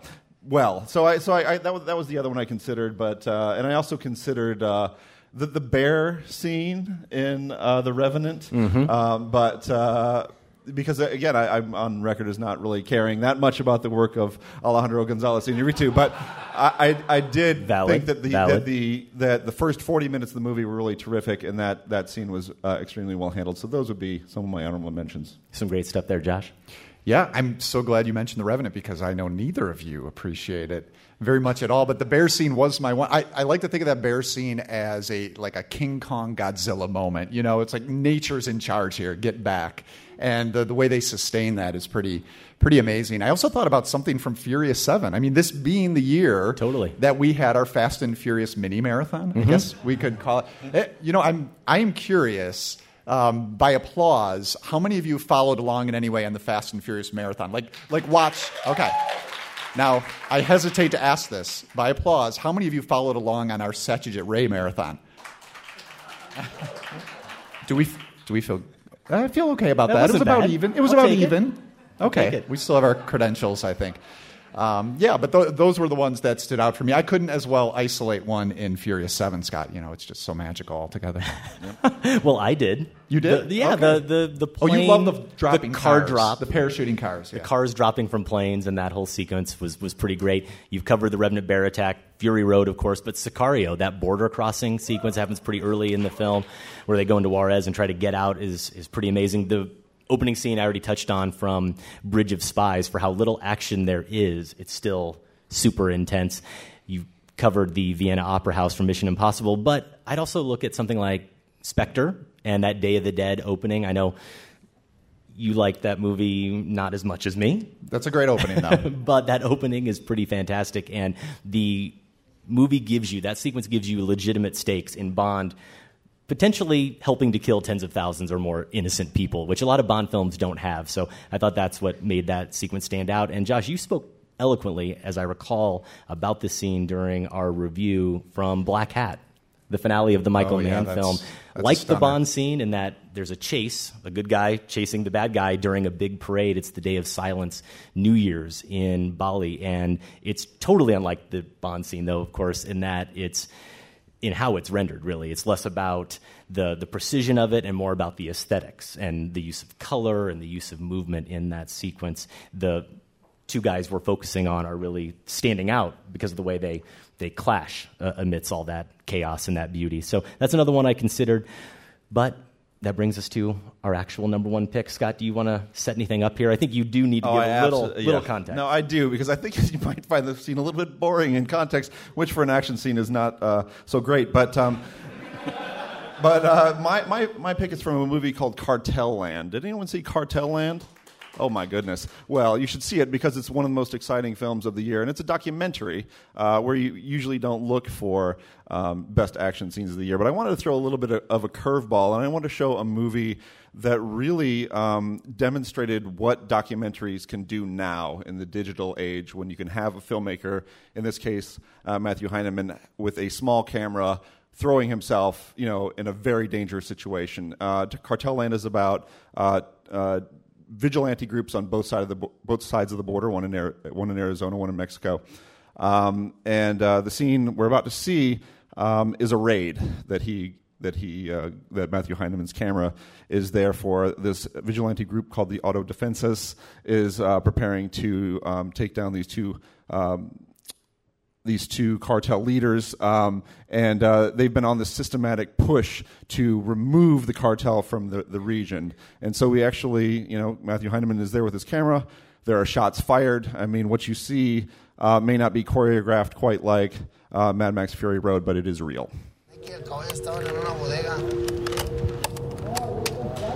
¿Dónde? Aquí debe hecho la vuelta, vámonos hacia arriba. Vénganse, vénganse, vénganse. Vénganse por acá, coche, coche. No, aquí, aquí tengo que ver. Voy para abajo, yo voy para abajo. Hay que, hay que dar. Oye, allá está, vénganse. Vamos, vamos, para allá. Vamos para allá. ¿Ya los vio? ¡Eh!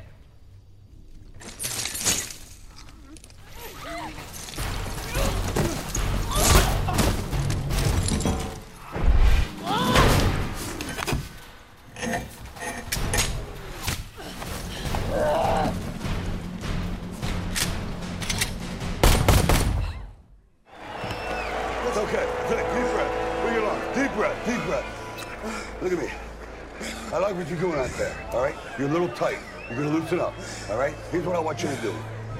I want you to throw your left under the radar. Then when you come up with a shovel hook, you're gonna see an opening, put it right on his chin, that'll drop him. I mean, Mouthpiece in, seconds out. your old man did that to me. It worked. Mouthpiece in, seconds out. Finish it up.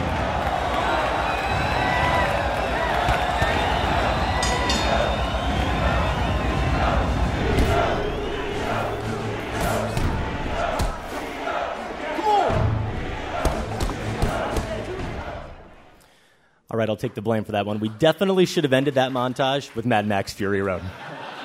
Okay, I agree. But I went with Creed because it's a movie from this year that I, I did love and that surprised me how much I loved it. And that scene is a boxing scene, which I think counts as an action scene usually. And we've all seen a lot of boxing scenes in cinema. We've seen a lot of long takes in cinema, but I'm not sure, anyway, if we've seen a boxing scene where the entire bout is shot in one long take. And it's impressive because, yes, there's a technical achievement element to it, but I think, like all the best long takes, it's ultimately really functional. That's what makes it so effective. And so, beyond any thrills we get, just kind of visceral reaction to the moment, we get put into that fight with Adonis Creed. And that's his first professional fight. So, he's got nowhere to hide. We've got nowhere to hide. There's no way to take a break. You go to that corner, the camera instantly goes back to the opponent. You're going to have to get up as soon as they're ready. And, and there's no sort of tricks to it. You are just stuck, and you're going, you're going to experience the exhilaration and the exhaustion and the fear that he experiences in real time. I actually did find a BuzzFeed article by Adam Vary where he talks to Ryan Coogler, the director, and the star Michael B. Jordan about that sequence in great detail. If you Google it, you'll find it. We'll also put it in our show notes. And Coogler said they spent a week blocking just that scene. It took 13 takes. The one we see in the film is the 11th take. And one of the things he mentions that I do love, I really appreciate about a filmmaker, is that he only did the long takes. He gave himself no outs. They did not shoot any cutaways whatsoever. It was going to work or it was going to fail miserably, but they were going to push it, and, and obviously they did ultimately make it work. So, Michael Phillips, when he was on our roundtable show, talked about some of the best films of 2015, kind of finding the perfect balance of art versus entertainment, and I think Creed is definitely one of the movies that achieved that. So, Creed's my choice, but Josh, you kind of stunned everybody, I think, with the Fury Road pick. Yeah, I mean, Fury, it's Fury Road is a little bit of an easy pick, and you're right, Scott, because every every scene has that intensity. And I'm a little shocked that I ended up when I consider them all without a car scene, because that's predominantly what's going on. But I think the same thing is at work here, where it's it's blisteringly fast, the action, um, but there's not an edit, there's not a gesture, there's not a camera angle that's out of place. I mean, did you notice that little moment when um, when Max like turns around and growls at the women behind him, kind of to like keep them in their area, and that's like a half second choice that has such an impact. So um, there's all those props that are at play here. We've got the chain the guns, two guns, a hose, and the way those are used, it reminded me a little bit of Jackie Chan, a Jackie Chan action film, who of course recalled the intricate physical comedy of Buster Keaton. And since we don't have Dana Stevens here, I had to make the obligatory, Obligatory? Buster Keaton Nice. reference in She'll her honor. that. But really, any post-apocalyptic action film that's going to build upon Jackie Chan and Buster Keaton, it's it's going to get a lot of respect from me. But uh, Scott, your pick, I'm I'm very curious to hear about it because I know you know you re- you pay such close attention to aesthetic choices. And there's one thing that was the first time I saw it just Mhm. now. Sure. And there's one little thing I noticed. Where they're waving, one of the enforcement, law enforcement officers, or whoever they were, No, was no, no. waving the camera. No, the vigilante. Okay, yes. They're waving the cameraman. It seemed to me they were waving the cameraman back. Like things are getting really intense now. Get back. And the response was a zoom in. And I, you know, I don't know how how planned that was, but I, I, does that speak to the sort of aesthetic element that you're talking about in documentary filmmaking, where even though it's not planned out, there may be ways the camera's used um, that the choice just heightens the tension of an action scene. Well, I think it speaks to the filmmaker being crazy to do this, uh, really. uh, but uh, uh, one thing, actually, I will mention about the two scenes you chose is just how exquisite the choreography is in both, and how, what, what a, in, in, in particular. Uh, that how that brings it to life. It's not really just even the context or the action. It's really just about um, you know the nuts and bolts and just just putting the camera in the right place and making it part of the action. The camera is such an active part in both of those scenes. Uh, but with uh, Cartel Land, what interested me was this idea of the ride along documentary. You know, I've been I'm a I'm a film guy. I'm a celluloid guy. I just saw uh, the Hateful Eight in 70 millimeter with with Adam, and it was a, just a great experience. But one of the things that excites me about uh, digital filmmaking is its effect on documentary filmmaking. Um, I think documentaries have a potential to look really spectacular, and the cameras are so small that they can kind of uh, get themselves into spaces that they couldn't in the past with like a full crew. And so Matthew Heineman, the director, in his in his gear, you know, was able to go along and, and, and put himself into these situations where they're um, these where they're on the hunt here, where they're really um, getting themselves into really sticky situations, and you're right there with them. And so uh, that was kind of exciting there. I mean, really, the context of the the scene before was uh, th this woman talking about how um, detailing all of the family members that she's had that have been killed by this cartel, and then that sets up and it's cut and it's that scene that we see, and it's just it's a really powerful film. It's a very visceral film, and I really hope people seek it out because it was real, one of the best documentaries that came out last year. Scott Tobias, everybody. Scott, thank you. Thanks, Scott. Appreciate it.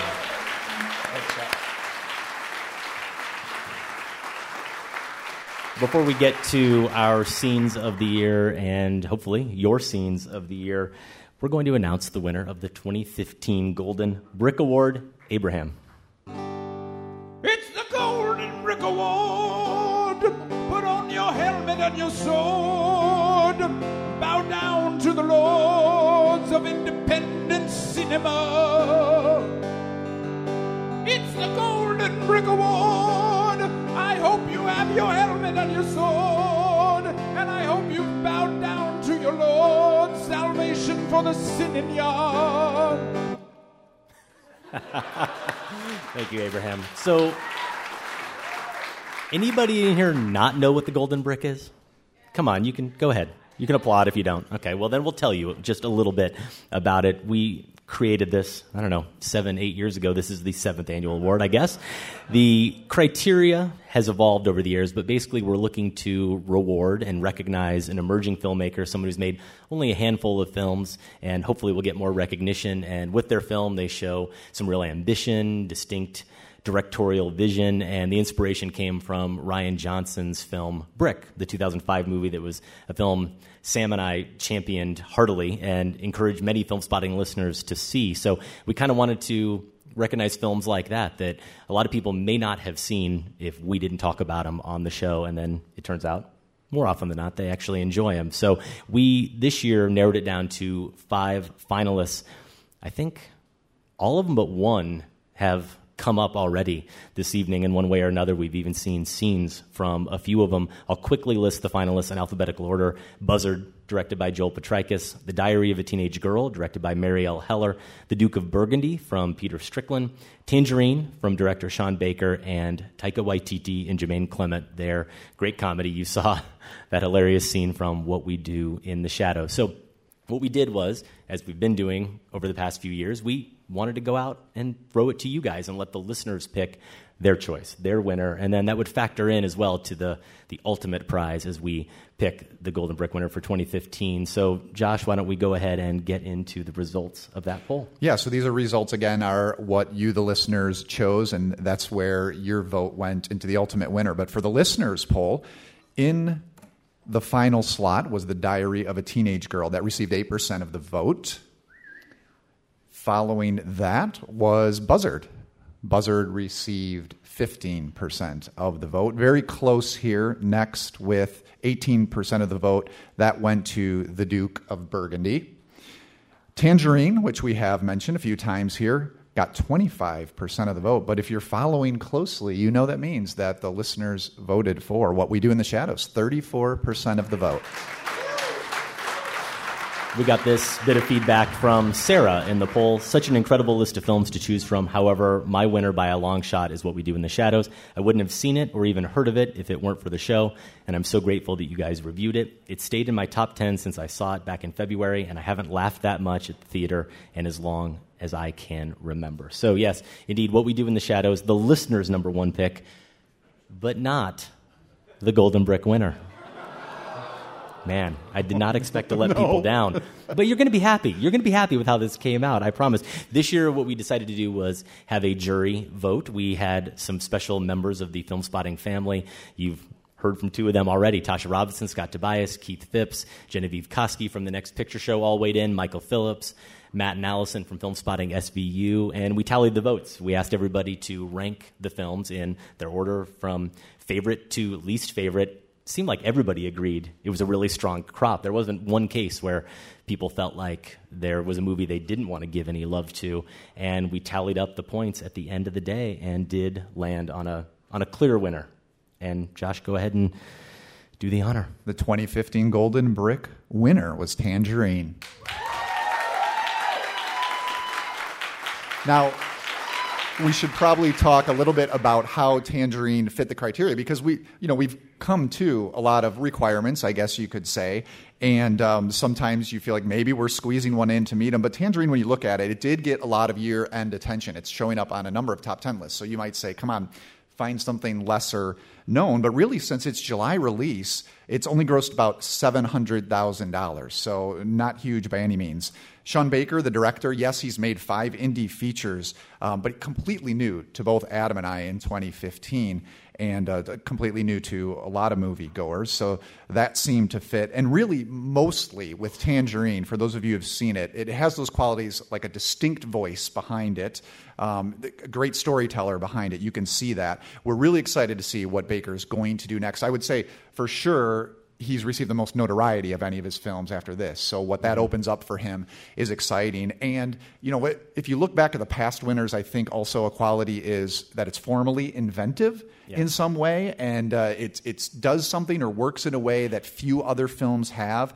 And I don't want to put this all on the fact that Tangerine was shot with a mobile phone because it's not just that, but the way that was used and the fact that they decided not only do that but still make it a widescreen picture. Um, I mean, it, it was. I don't think it looks like any other film you've seen shot No. on a mobile phone either. So there's a real uniqueness to this picture. And what you said about looking forward to what's next. I mean, I think it at the end of it when we're picking our winners, you you ask yourself that question, who's the filmmaker whose next film, if you could only see one of them, whose do you go see? And for me, it's Sean Baker did get my number one vote. So we want to congratulate Sean and his fine cast and crew, and we want to share a scene with you from Tangerine. Let's watch a clip. This is from the opening of Tangerine, and we'll also hear from our winner.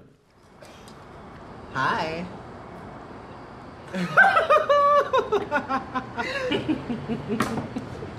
Were we supposed to share it? Yes, we're supposed to share it, bitch. I'm broke. How have you been? I've been great. You finally got tips, bitch. bitch, the estrogen has been kicking in. The only thing that hasn't broken down is these fucking arms. Everything else on my body looks good. Oh, honey. Girl, you try that look like the real thing. So, I got some good news to tell you. What? I've been keeping a secret about me and Chester. Girl. Woo!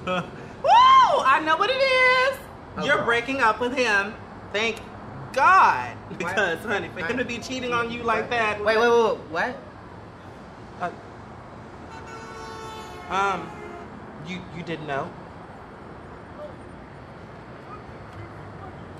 How the fuck would I know? Girl, because everything that you've been hearing on the block about the girl that he's been with. Girl, you're the first girl I've seen on the block. You, Who is she? girl, she she's some white fish. I don't know. Chester's fucking cheating on me with real fish. Yeah, bitch, like a real fish, girl, like vagina and everything. I've been gone for 28 fucking days, and you mean to tell me that he's been out here cheating on me with fish? Hey Adam, hey Josh, uh, it's James Ransone and Sean Baker from Tangerine and all of the Filmspotting audience. Uh, we would just wanted to say thank you for our 2015 Golden Brick Award. Yep, you guys have been incredibly supportive. Love you guys. Wish we were there with you. Um, thanks for everything. I think that's that's a first, Josh, in Golden Brick history, where we had a filmmaker get to accept an award. Of course, we didn't actually present them with an award. We need to. Is there an actual award? A listener a few years ago did send some golden bricks, bricks that were painted gold. I have like three of them at my house. I, I don't know Oh. why I didn't ship a brick to Sean Baker and the We're mail. all set then. Maybe maybe next year we will uh, pull that off. Maybe next year whoever wins will actually be here and we can present them with that amazing amazing prize. You don't see him in that opening scene. Obviously, we see Mya Taylor and Kitana Kiki Rodriguez, but. Uh, uh, James Ransone's character is Chester, the infamous Chester from that scene. So fantastic that James and Sean took the time to send in that video. So Tangerine, it did get second place in the listener vote, and we received some feedback from those who voted for it. Eleanor Dodson said, "I feel like what we do in the shadows deserves acknowledgement just for how much the two of you giggled through your review." Fantastic comedy. However, Taika Waititi is already lined up to direct the next Thor movie. This is true. Did you guys know that? Taika Waititi is going to make the next Thor. Is this what That we talk about mind. when we say what they're going to do next that we're excited about? I'm a fan of Thor, but uh, I don't know about that. Not to ding, Eleanor continues, someone for success, but that's a big 180 from the spirit of independent filmmaking that the Golden Bricks aim to recognize. I love The Duke of Burgundy for its delicate, complex, ridiculous tale of love. I loved Buzzard, which definitely would have passed me by without your championship. But Tangerine is my vote. In addition to being stunning and warm hearted, it feels the most urgently of the moment.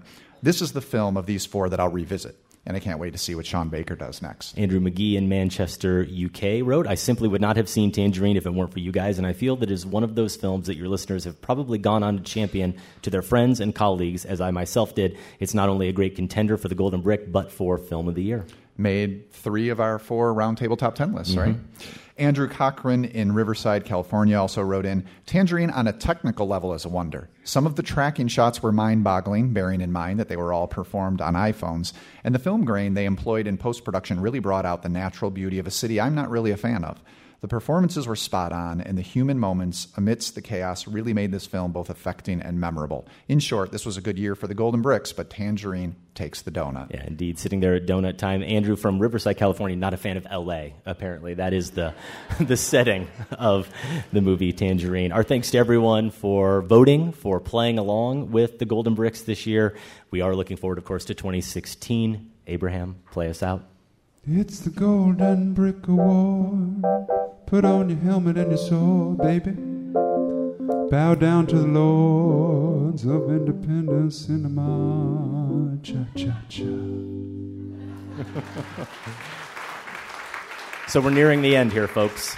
Our picks for scene of the year, but we did send out an email to everybody who bought a ticket. Hopefully, most of you got it. We got some great responses. We wanted to include you guys in the show. It's been so much fun being able to feed off you guys throughout this whole evening, and we're gonna just kind of throw a microphone out here to the people we've picked based on who emailed us. So you've thought about this, you, you know what you're going to say basically, you just don't know that we're going to call on you.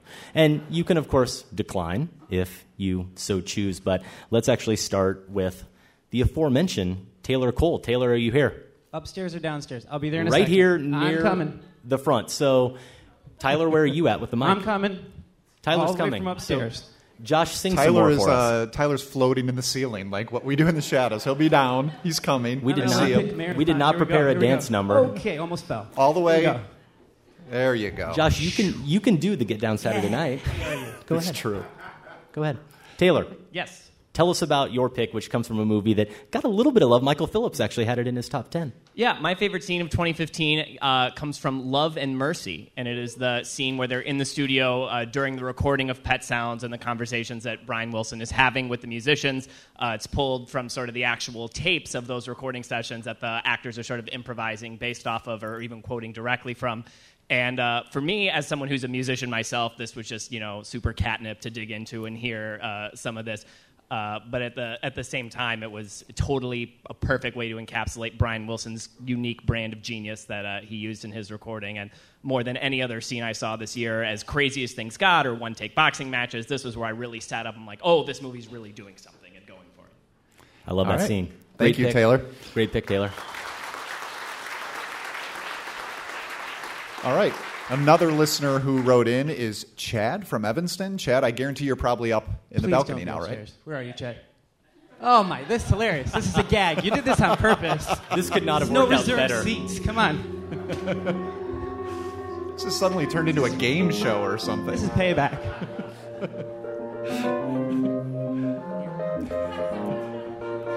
Okay. Have you found Chad? Here we go. We, we found Chad. Yes, hello. So am I saying the scene that I like, or are you guys going to... You're gonna take it away. It's all you, Chad. What's your favorite Please, scene of the year? Chad, do not spoil my scene of the year. Um, my scene of the year is in the first, I think, five minutes of Brooklyn. It's at the, uh, uh, I'm trying to remember, it's like a, the dance hall of the small Irish town, and I forget how to pronounce her name in the in the Eilis. Eilis, thank you. Um, Saoirse Ronan, played by Sarah Sharonan.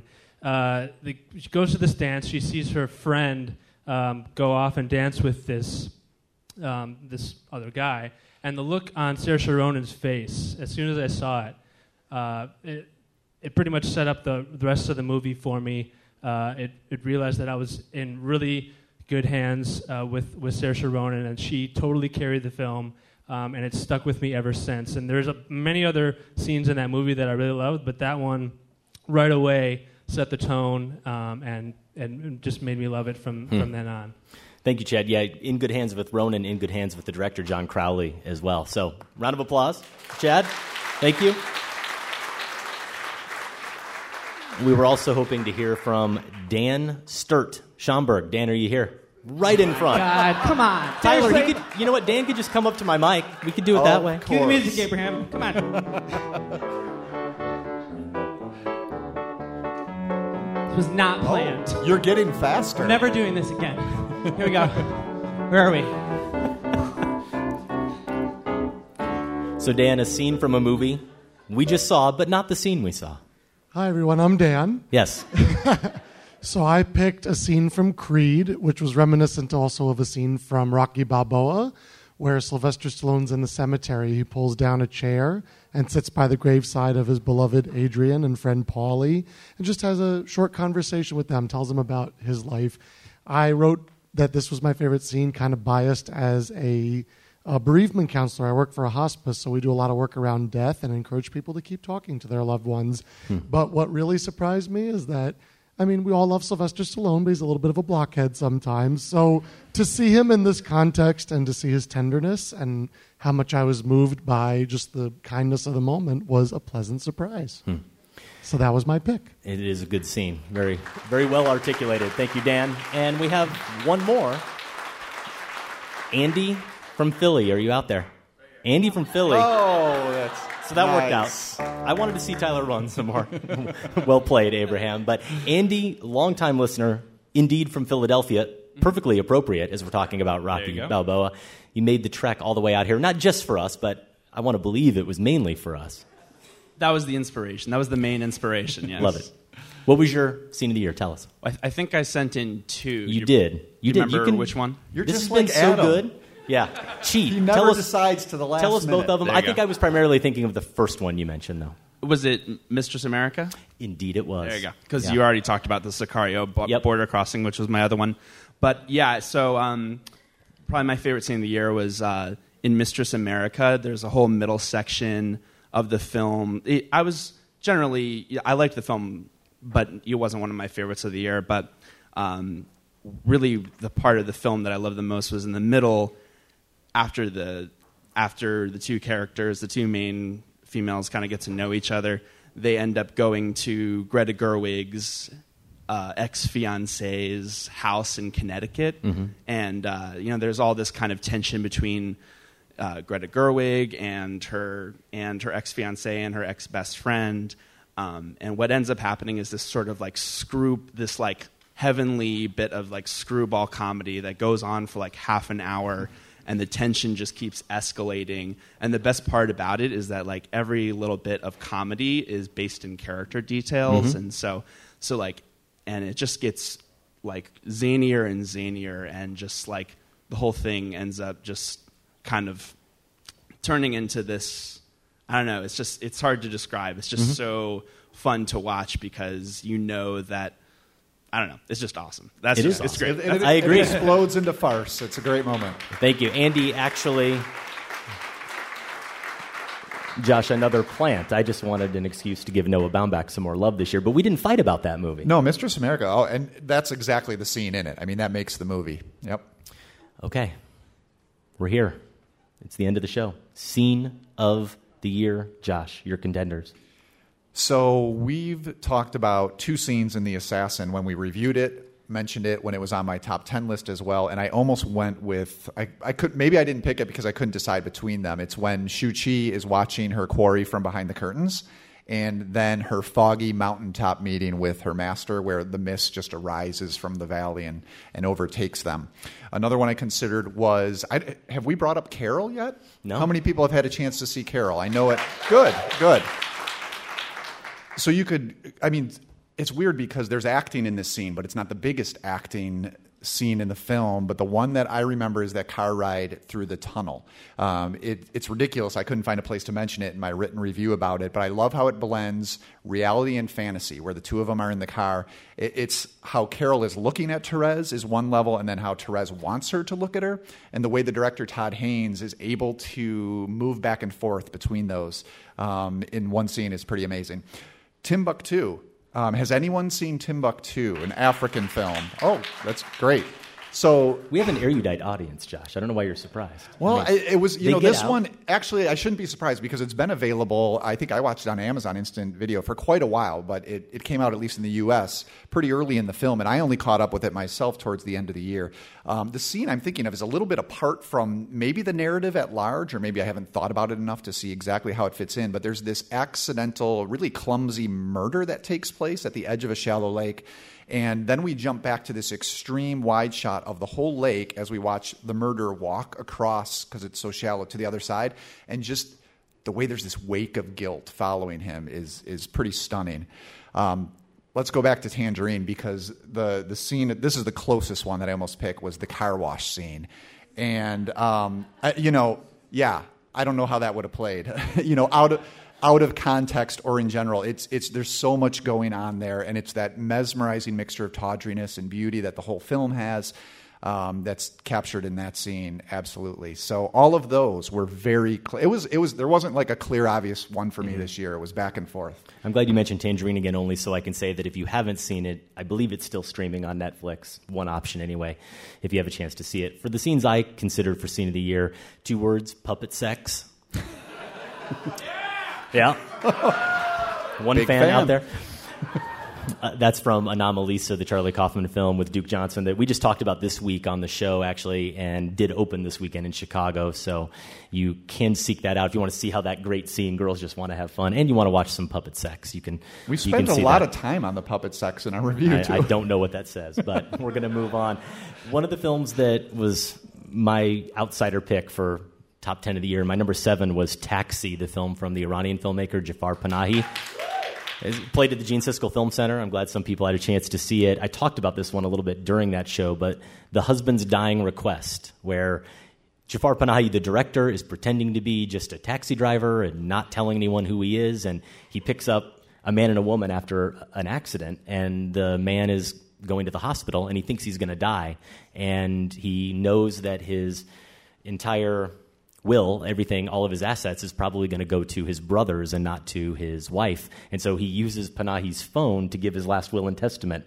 So he has an official record of it. And of course, this whole thing is probably staged. There's probably no part of it that's real, but you don't know that when you're watching it in the moment, how authentically and how urgently it plays out. So uh, I love that scene. I love that film, Taxi. I mentioned the look of silence earlier when our interviewer talks to one of the former commanders of the death squads that he is investigating. And the commander decides he's really no longer into this line of questioning. And he sort of turns the table just really subtly, but really wickedly. And it becomes a threat, mm-hmm. a very clear threat uh, against the interviewer's life and against his family's life. 45 years, the slideshow, that's all I'm going to say. Don't want to spoil it. January 22nd, it opens here. But Charlotte Rampling's Kate, she has this late night slideshow session up in her attic, devastating and simple, but perfectly staged by the director, Andrew Haigh. And, you know, I couldn't talk about scenes of the year without mentioning your favorite, The Big Short director Adam McKay. The Jenga scene, Ryan Gosling at his That's best. That's a good scene. Yeah. So you'll give me that. Thank you. You know what? Explaining I, will bonds. Give you that that's your most inspired number one pick since I've been on this show. I may Yeah? have not like no, I may have not liked the film, but I love I love the pick if that makes sense. that I went out there. Yeah, I yeah, like it. I did. Not a safe choice necessarily, but overall getting pretty positive reviews. But Gosling in that one explaining mortgage bonds, the entire basis of the 2008 financial collapse, collapse, and it really should be this variation on the Alec Baldwin scene from Glengarry Glen Ross, from Ben Affleck ripping off Alec Baldwin and Glengarry in the movie Boiler Room. It's the big man presenting his big plan for financial success, but Gosling's character just he doesn't have it. He just doesn't have the presence and the self-awareness and The Big Short isn't one of those films. So of course it's going to end up playing out like a subversion of those scenes in those movies and I think Gosling is brilliant in it. So The Big Short my final contender and that brings us to the final two selections, the final two scenes of the night. Josh, any setup here? No, I think um, I think mine will speak for itself, or there's no way to really set it up. yeah, maybe the latter.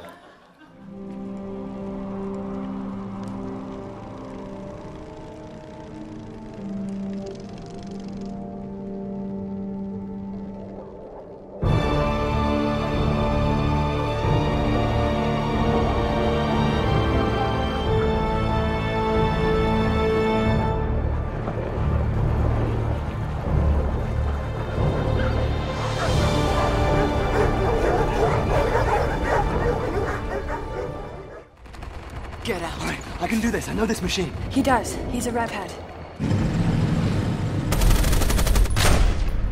You've got two left. On him.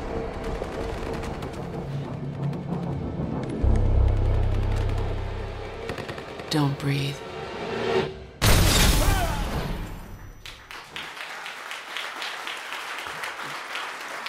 Josh couldn't go with fish heads, so we went with dogs. I love it. I think, yeah, I think, you know, after maybe 10 years, we're going to be able to look at all our scenes of the year in a row and have a pretty disturbing psychological profiles. Good point. um, so, yeah, so that's White God, releasing the hounds in White God. I, I think I saw, heard a few people recognize it. How many have seen White God? Great. So, Hungarian film where, yeah, essentially by the climax, the dogs in the pound do take over the city of Budapest.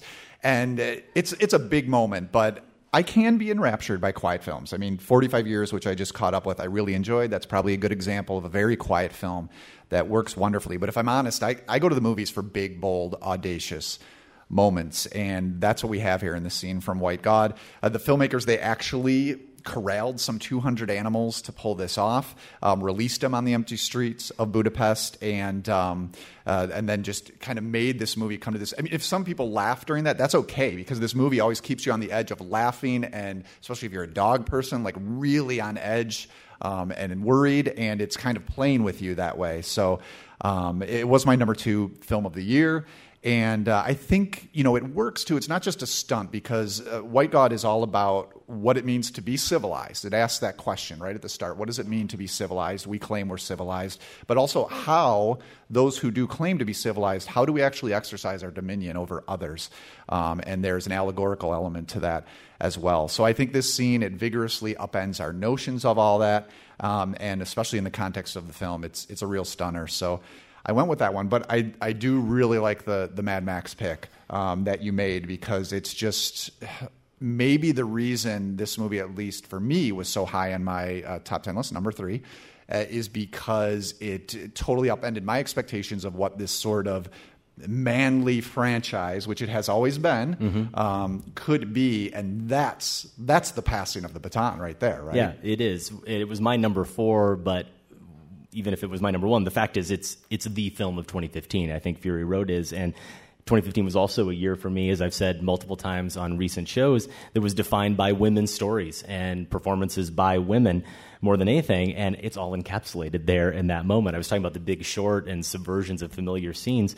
Here you've got our masculine hero, the titular character, handing over his rifle to a woman, but even more than that, he allows himself to be used as her prop in that scene so that she can aim better and ultimately kill the bullet farmer, I believe is the name of that character. Not as exciting to say as the Doof Warrior, but. but we'll take it. And what I love, and, and this goes back to the scene you picked too, that chain scene, your action pick, was so good because the fact that this movie just never really, even when it slows down, it doesn't slow down. You know, Mhm. the, Yeah. the fact that she sees that opening to take him down and instantly goes for him. She doesn't hesitate to pull the trigger. There's no bullets in it. She doesn't hesitate at all. And there, there's that same kind of rush to that sequence as well, where she she doesn't overplay anything. She wants the gun. You you can tell she wants the gun, but she doesn't demand it. She doesn't take it from him. She recognizes him and respects him as a warrior too.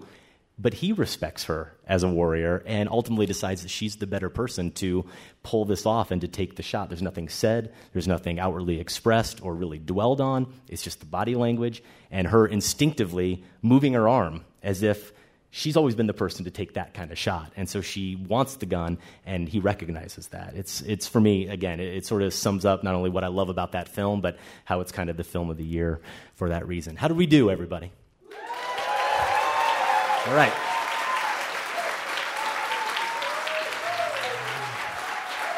Thank you. So we're through all our categories, and that means, Abraham, you're up for a little musical recap. Hello. It seems Mad Max would have swept every category if they voted as a team. But the songs they chose showed that dancing with a robot was just way more on the nose. For Scott Tobias, the action in reality trumped the fictional styles. The golden brick showed on divide. Tangerine, but not a landslide. The director sent in his own video to that sway and Josh. Well, I wouldn't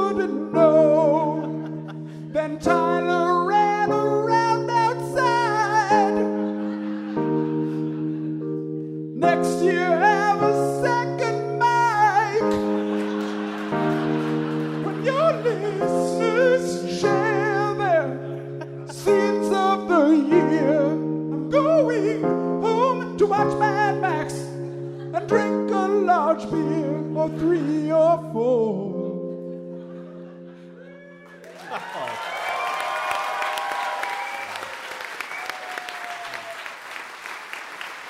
That is Filmspotting's 2015 Wrap Party Live. It sounds like you had fun.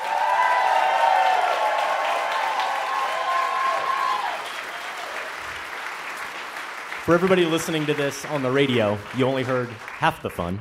The entire live show with Massacre Theatre and much more is available at filmspotting.net, or you can, of course, subscribe to the podcast via iTunes. We welcome your feedback as you saw tonight, heard live tonight. So please send that to us. You can send it at feedback at filmspotting.net. You can also leave us a voicemail. The number for that is 312 264 0744. And we're on Twitter at Filmspotting and at facebook.com slash filmspotting. At filmspotting.net, you can find 10 years of reviews, marathons, interviews, and of course, top five lists in our show archives. And while you're there, you can take a moment to vote in our current Filmspotting poll. We are asking for your favorite lead performance of 2015. We are going to get to our own list, even though we're calling this the wrap party. We're somehow devoting another top five to 2015. Our favorite performances. We apologize. A lot of people to thank here tonight, Josh. So many to thank. I mean, we really upped the production level for this year's show, and We that's tried. for a lot of people other than us who helped doing that. We have associate producer Candace Griffiths. We want to thank our producers, of course, Sam Van Hallgren and Golden Joe Deso. Let's hear for those guys, especially Sam. That, you know, that intro was magical. And you saw him, you never knew he was this quick on his feet. Our event manager, Tyler Green. Without Tyler and Golden Joe, this show wouldn't go. Thanks also to all our WBEZ volunteers. Special thanks to podcast intern Justin Bull, live event director Don Hall, Trisha Bobita, who is on social media for us, and Colin Ashmead Bobbitt, our recording engineer, and of course the whole crew here at Mayne Stage, where it's so good to be back, including Max Everett, production manager, and Kat and Jacob. Lastly, I, I call them our secret weapon, and I think that is very true. Our featured artist, Abraham Levitan. Let's hear it one more time. Abraham, you, you have the mic, and I understand you have your own podcast. Do you want to promote it? Oh my! Please do. Oh geez. Uh, yes, I did just start a podcast called Nerds on Tour. Uh, we have two episodes in the books. Find it on iTunes. I talk with music people about money, motivation, and the rest of life, and we have a great time. And I don't screech like Axl Rose at any point during the podcast, so you don't have to worry about that.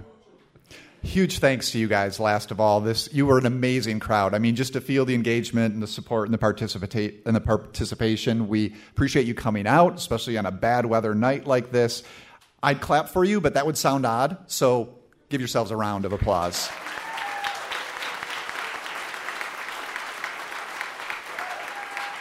All right, for Filmspotting, I'm Josh Larsen. I'm Adam Kempenaar, who's already started drinking. We'll be drinking later in the bar if anybody wants to join us. Thank you again for coming out. Thank you for listening to Filmspotting. This conversation can serve no purpose anymore. Goodbye.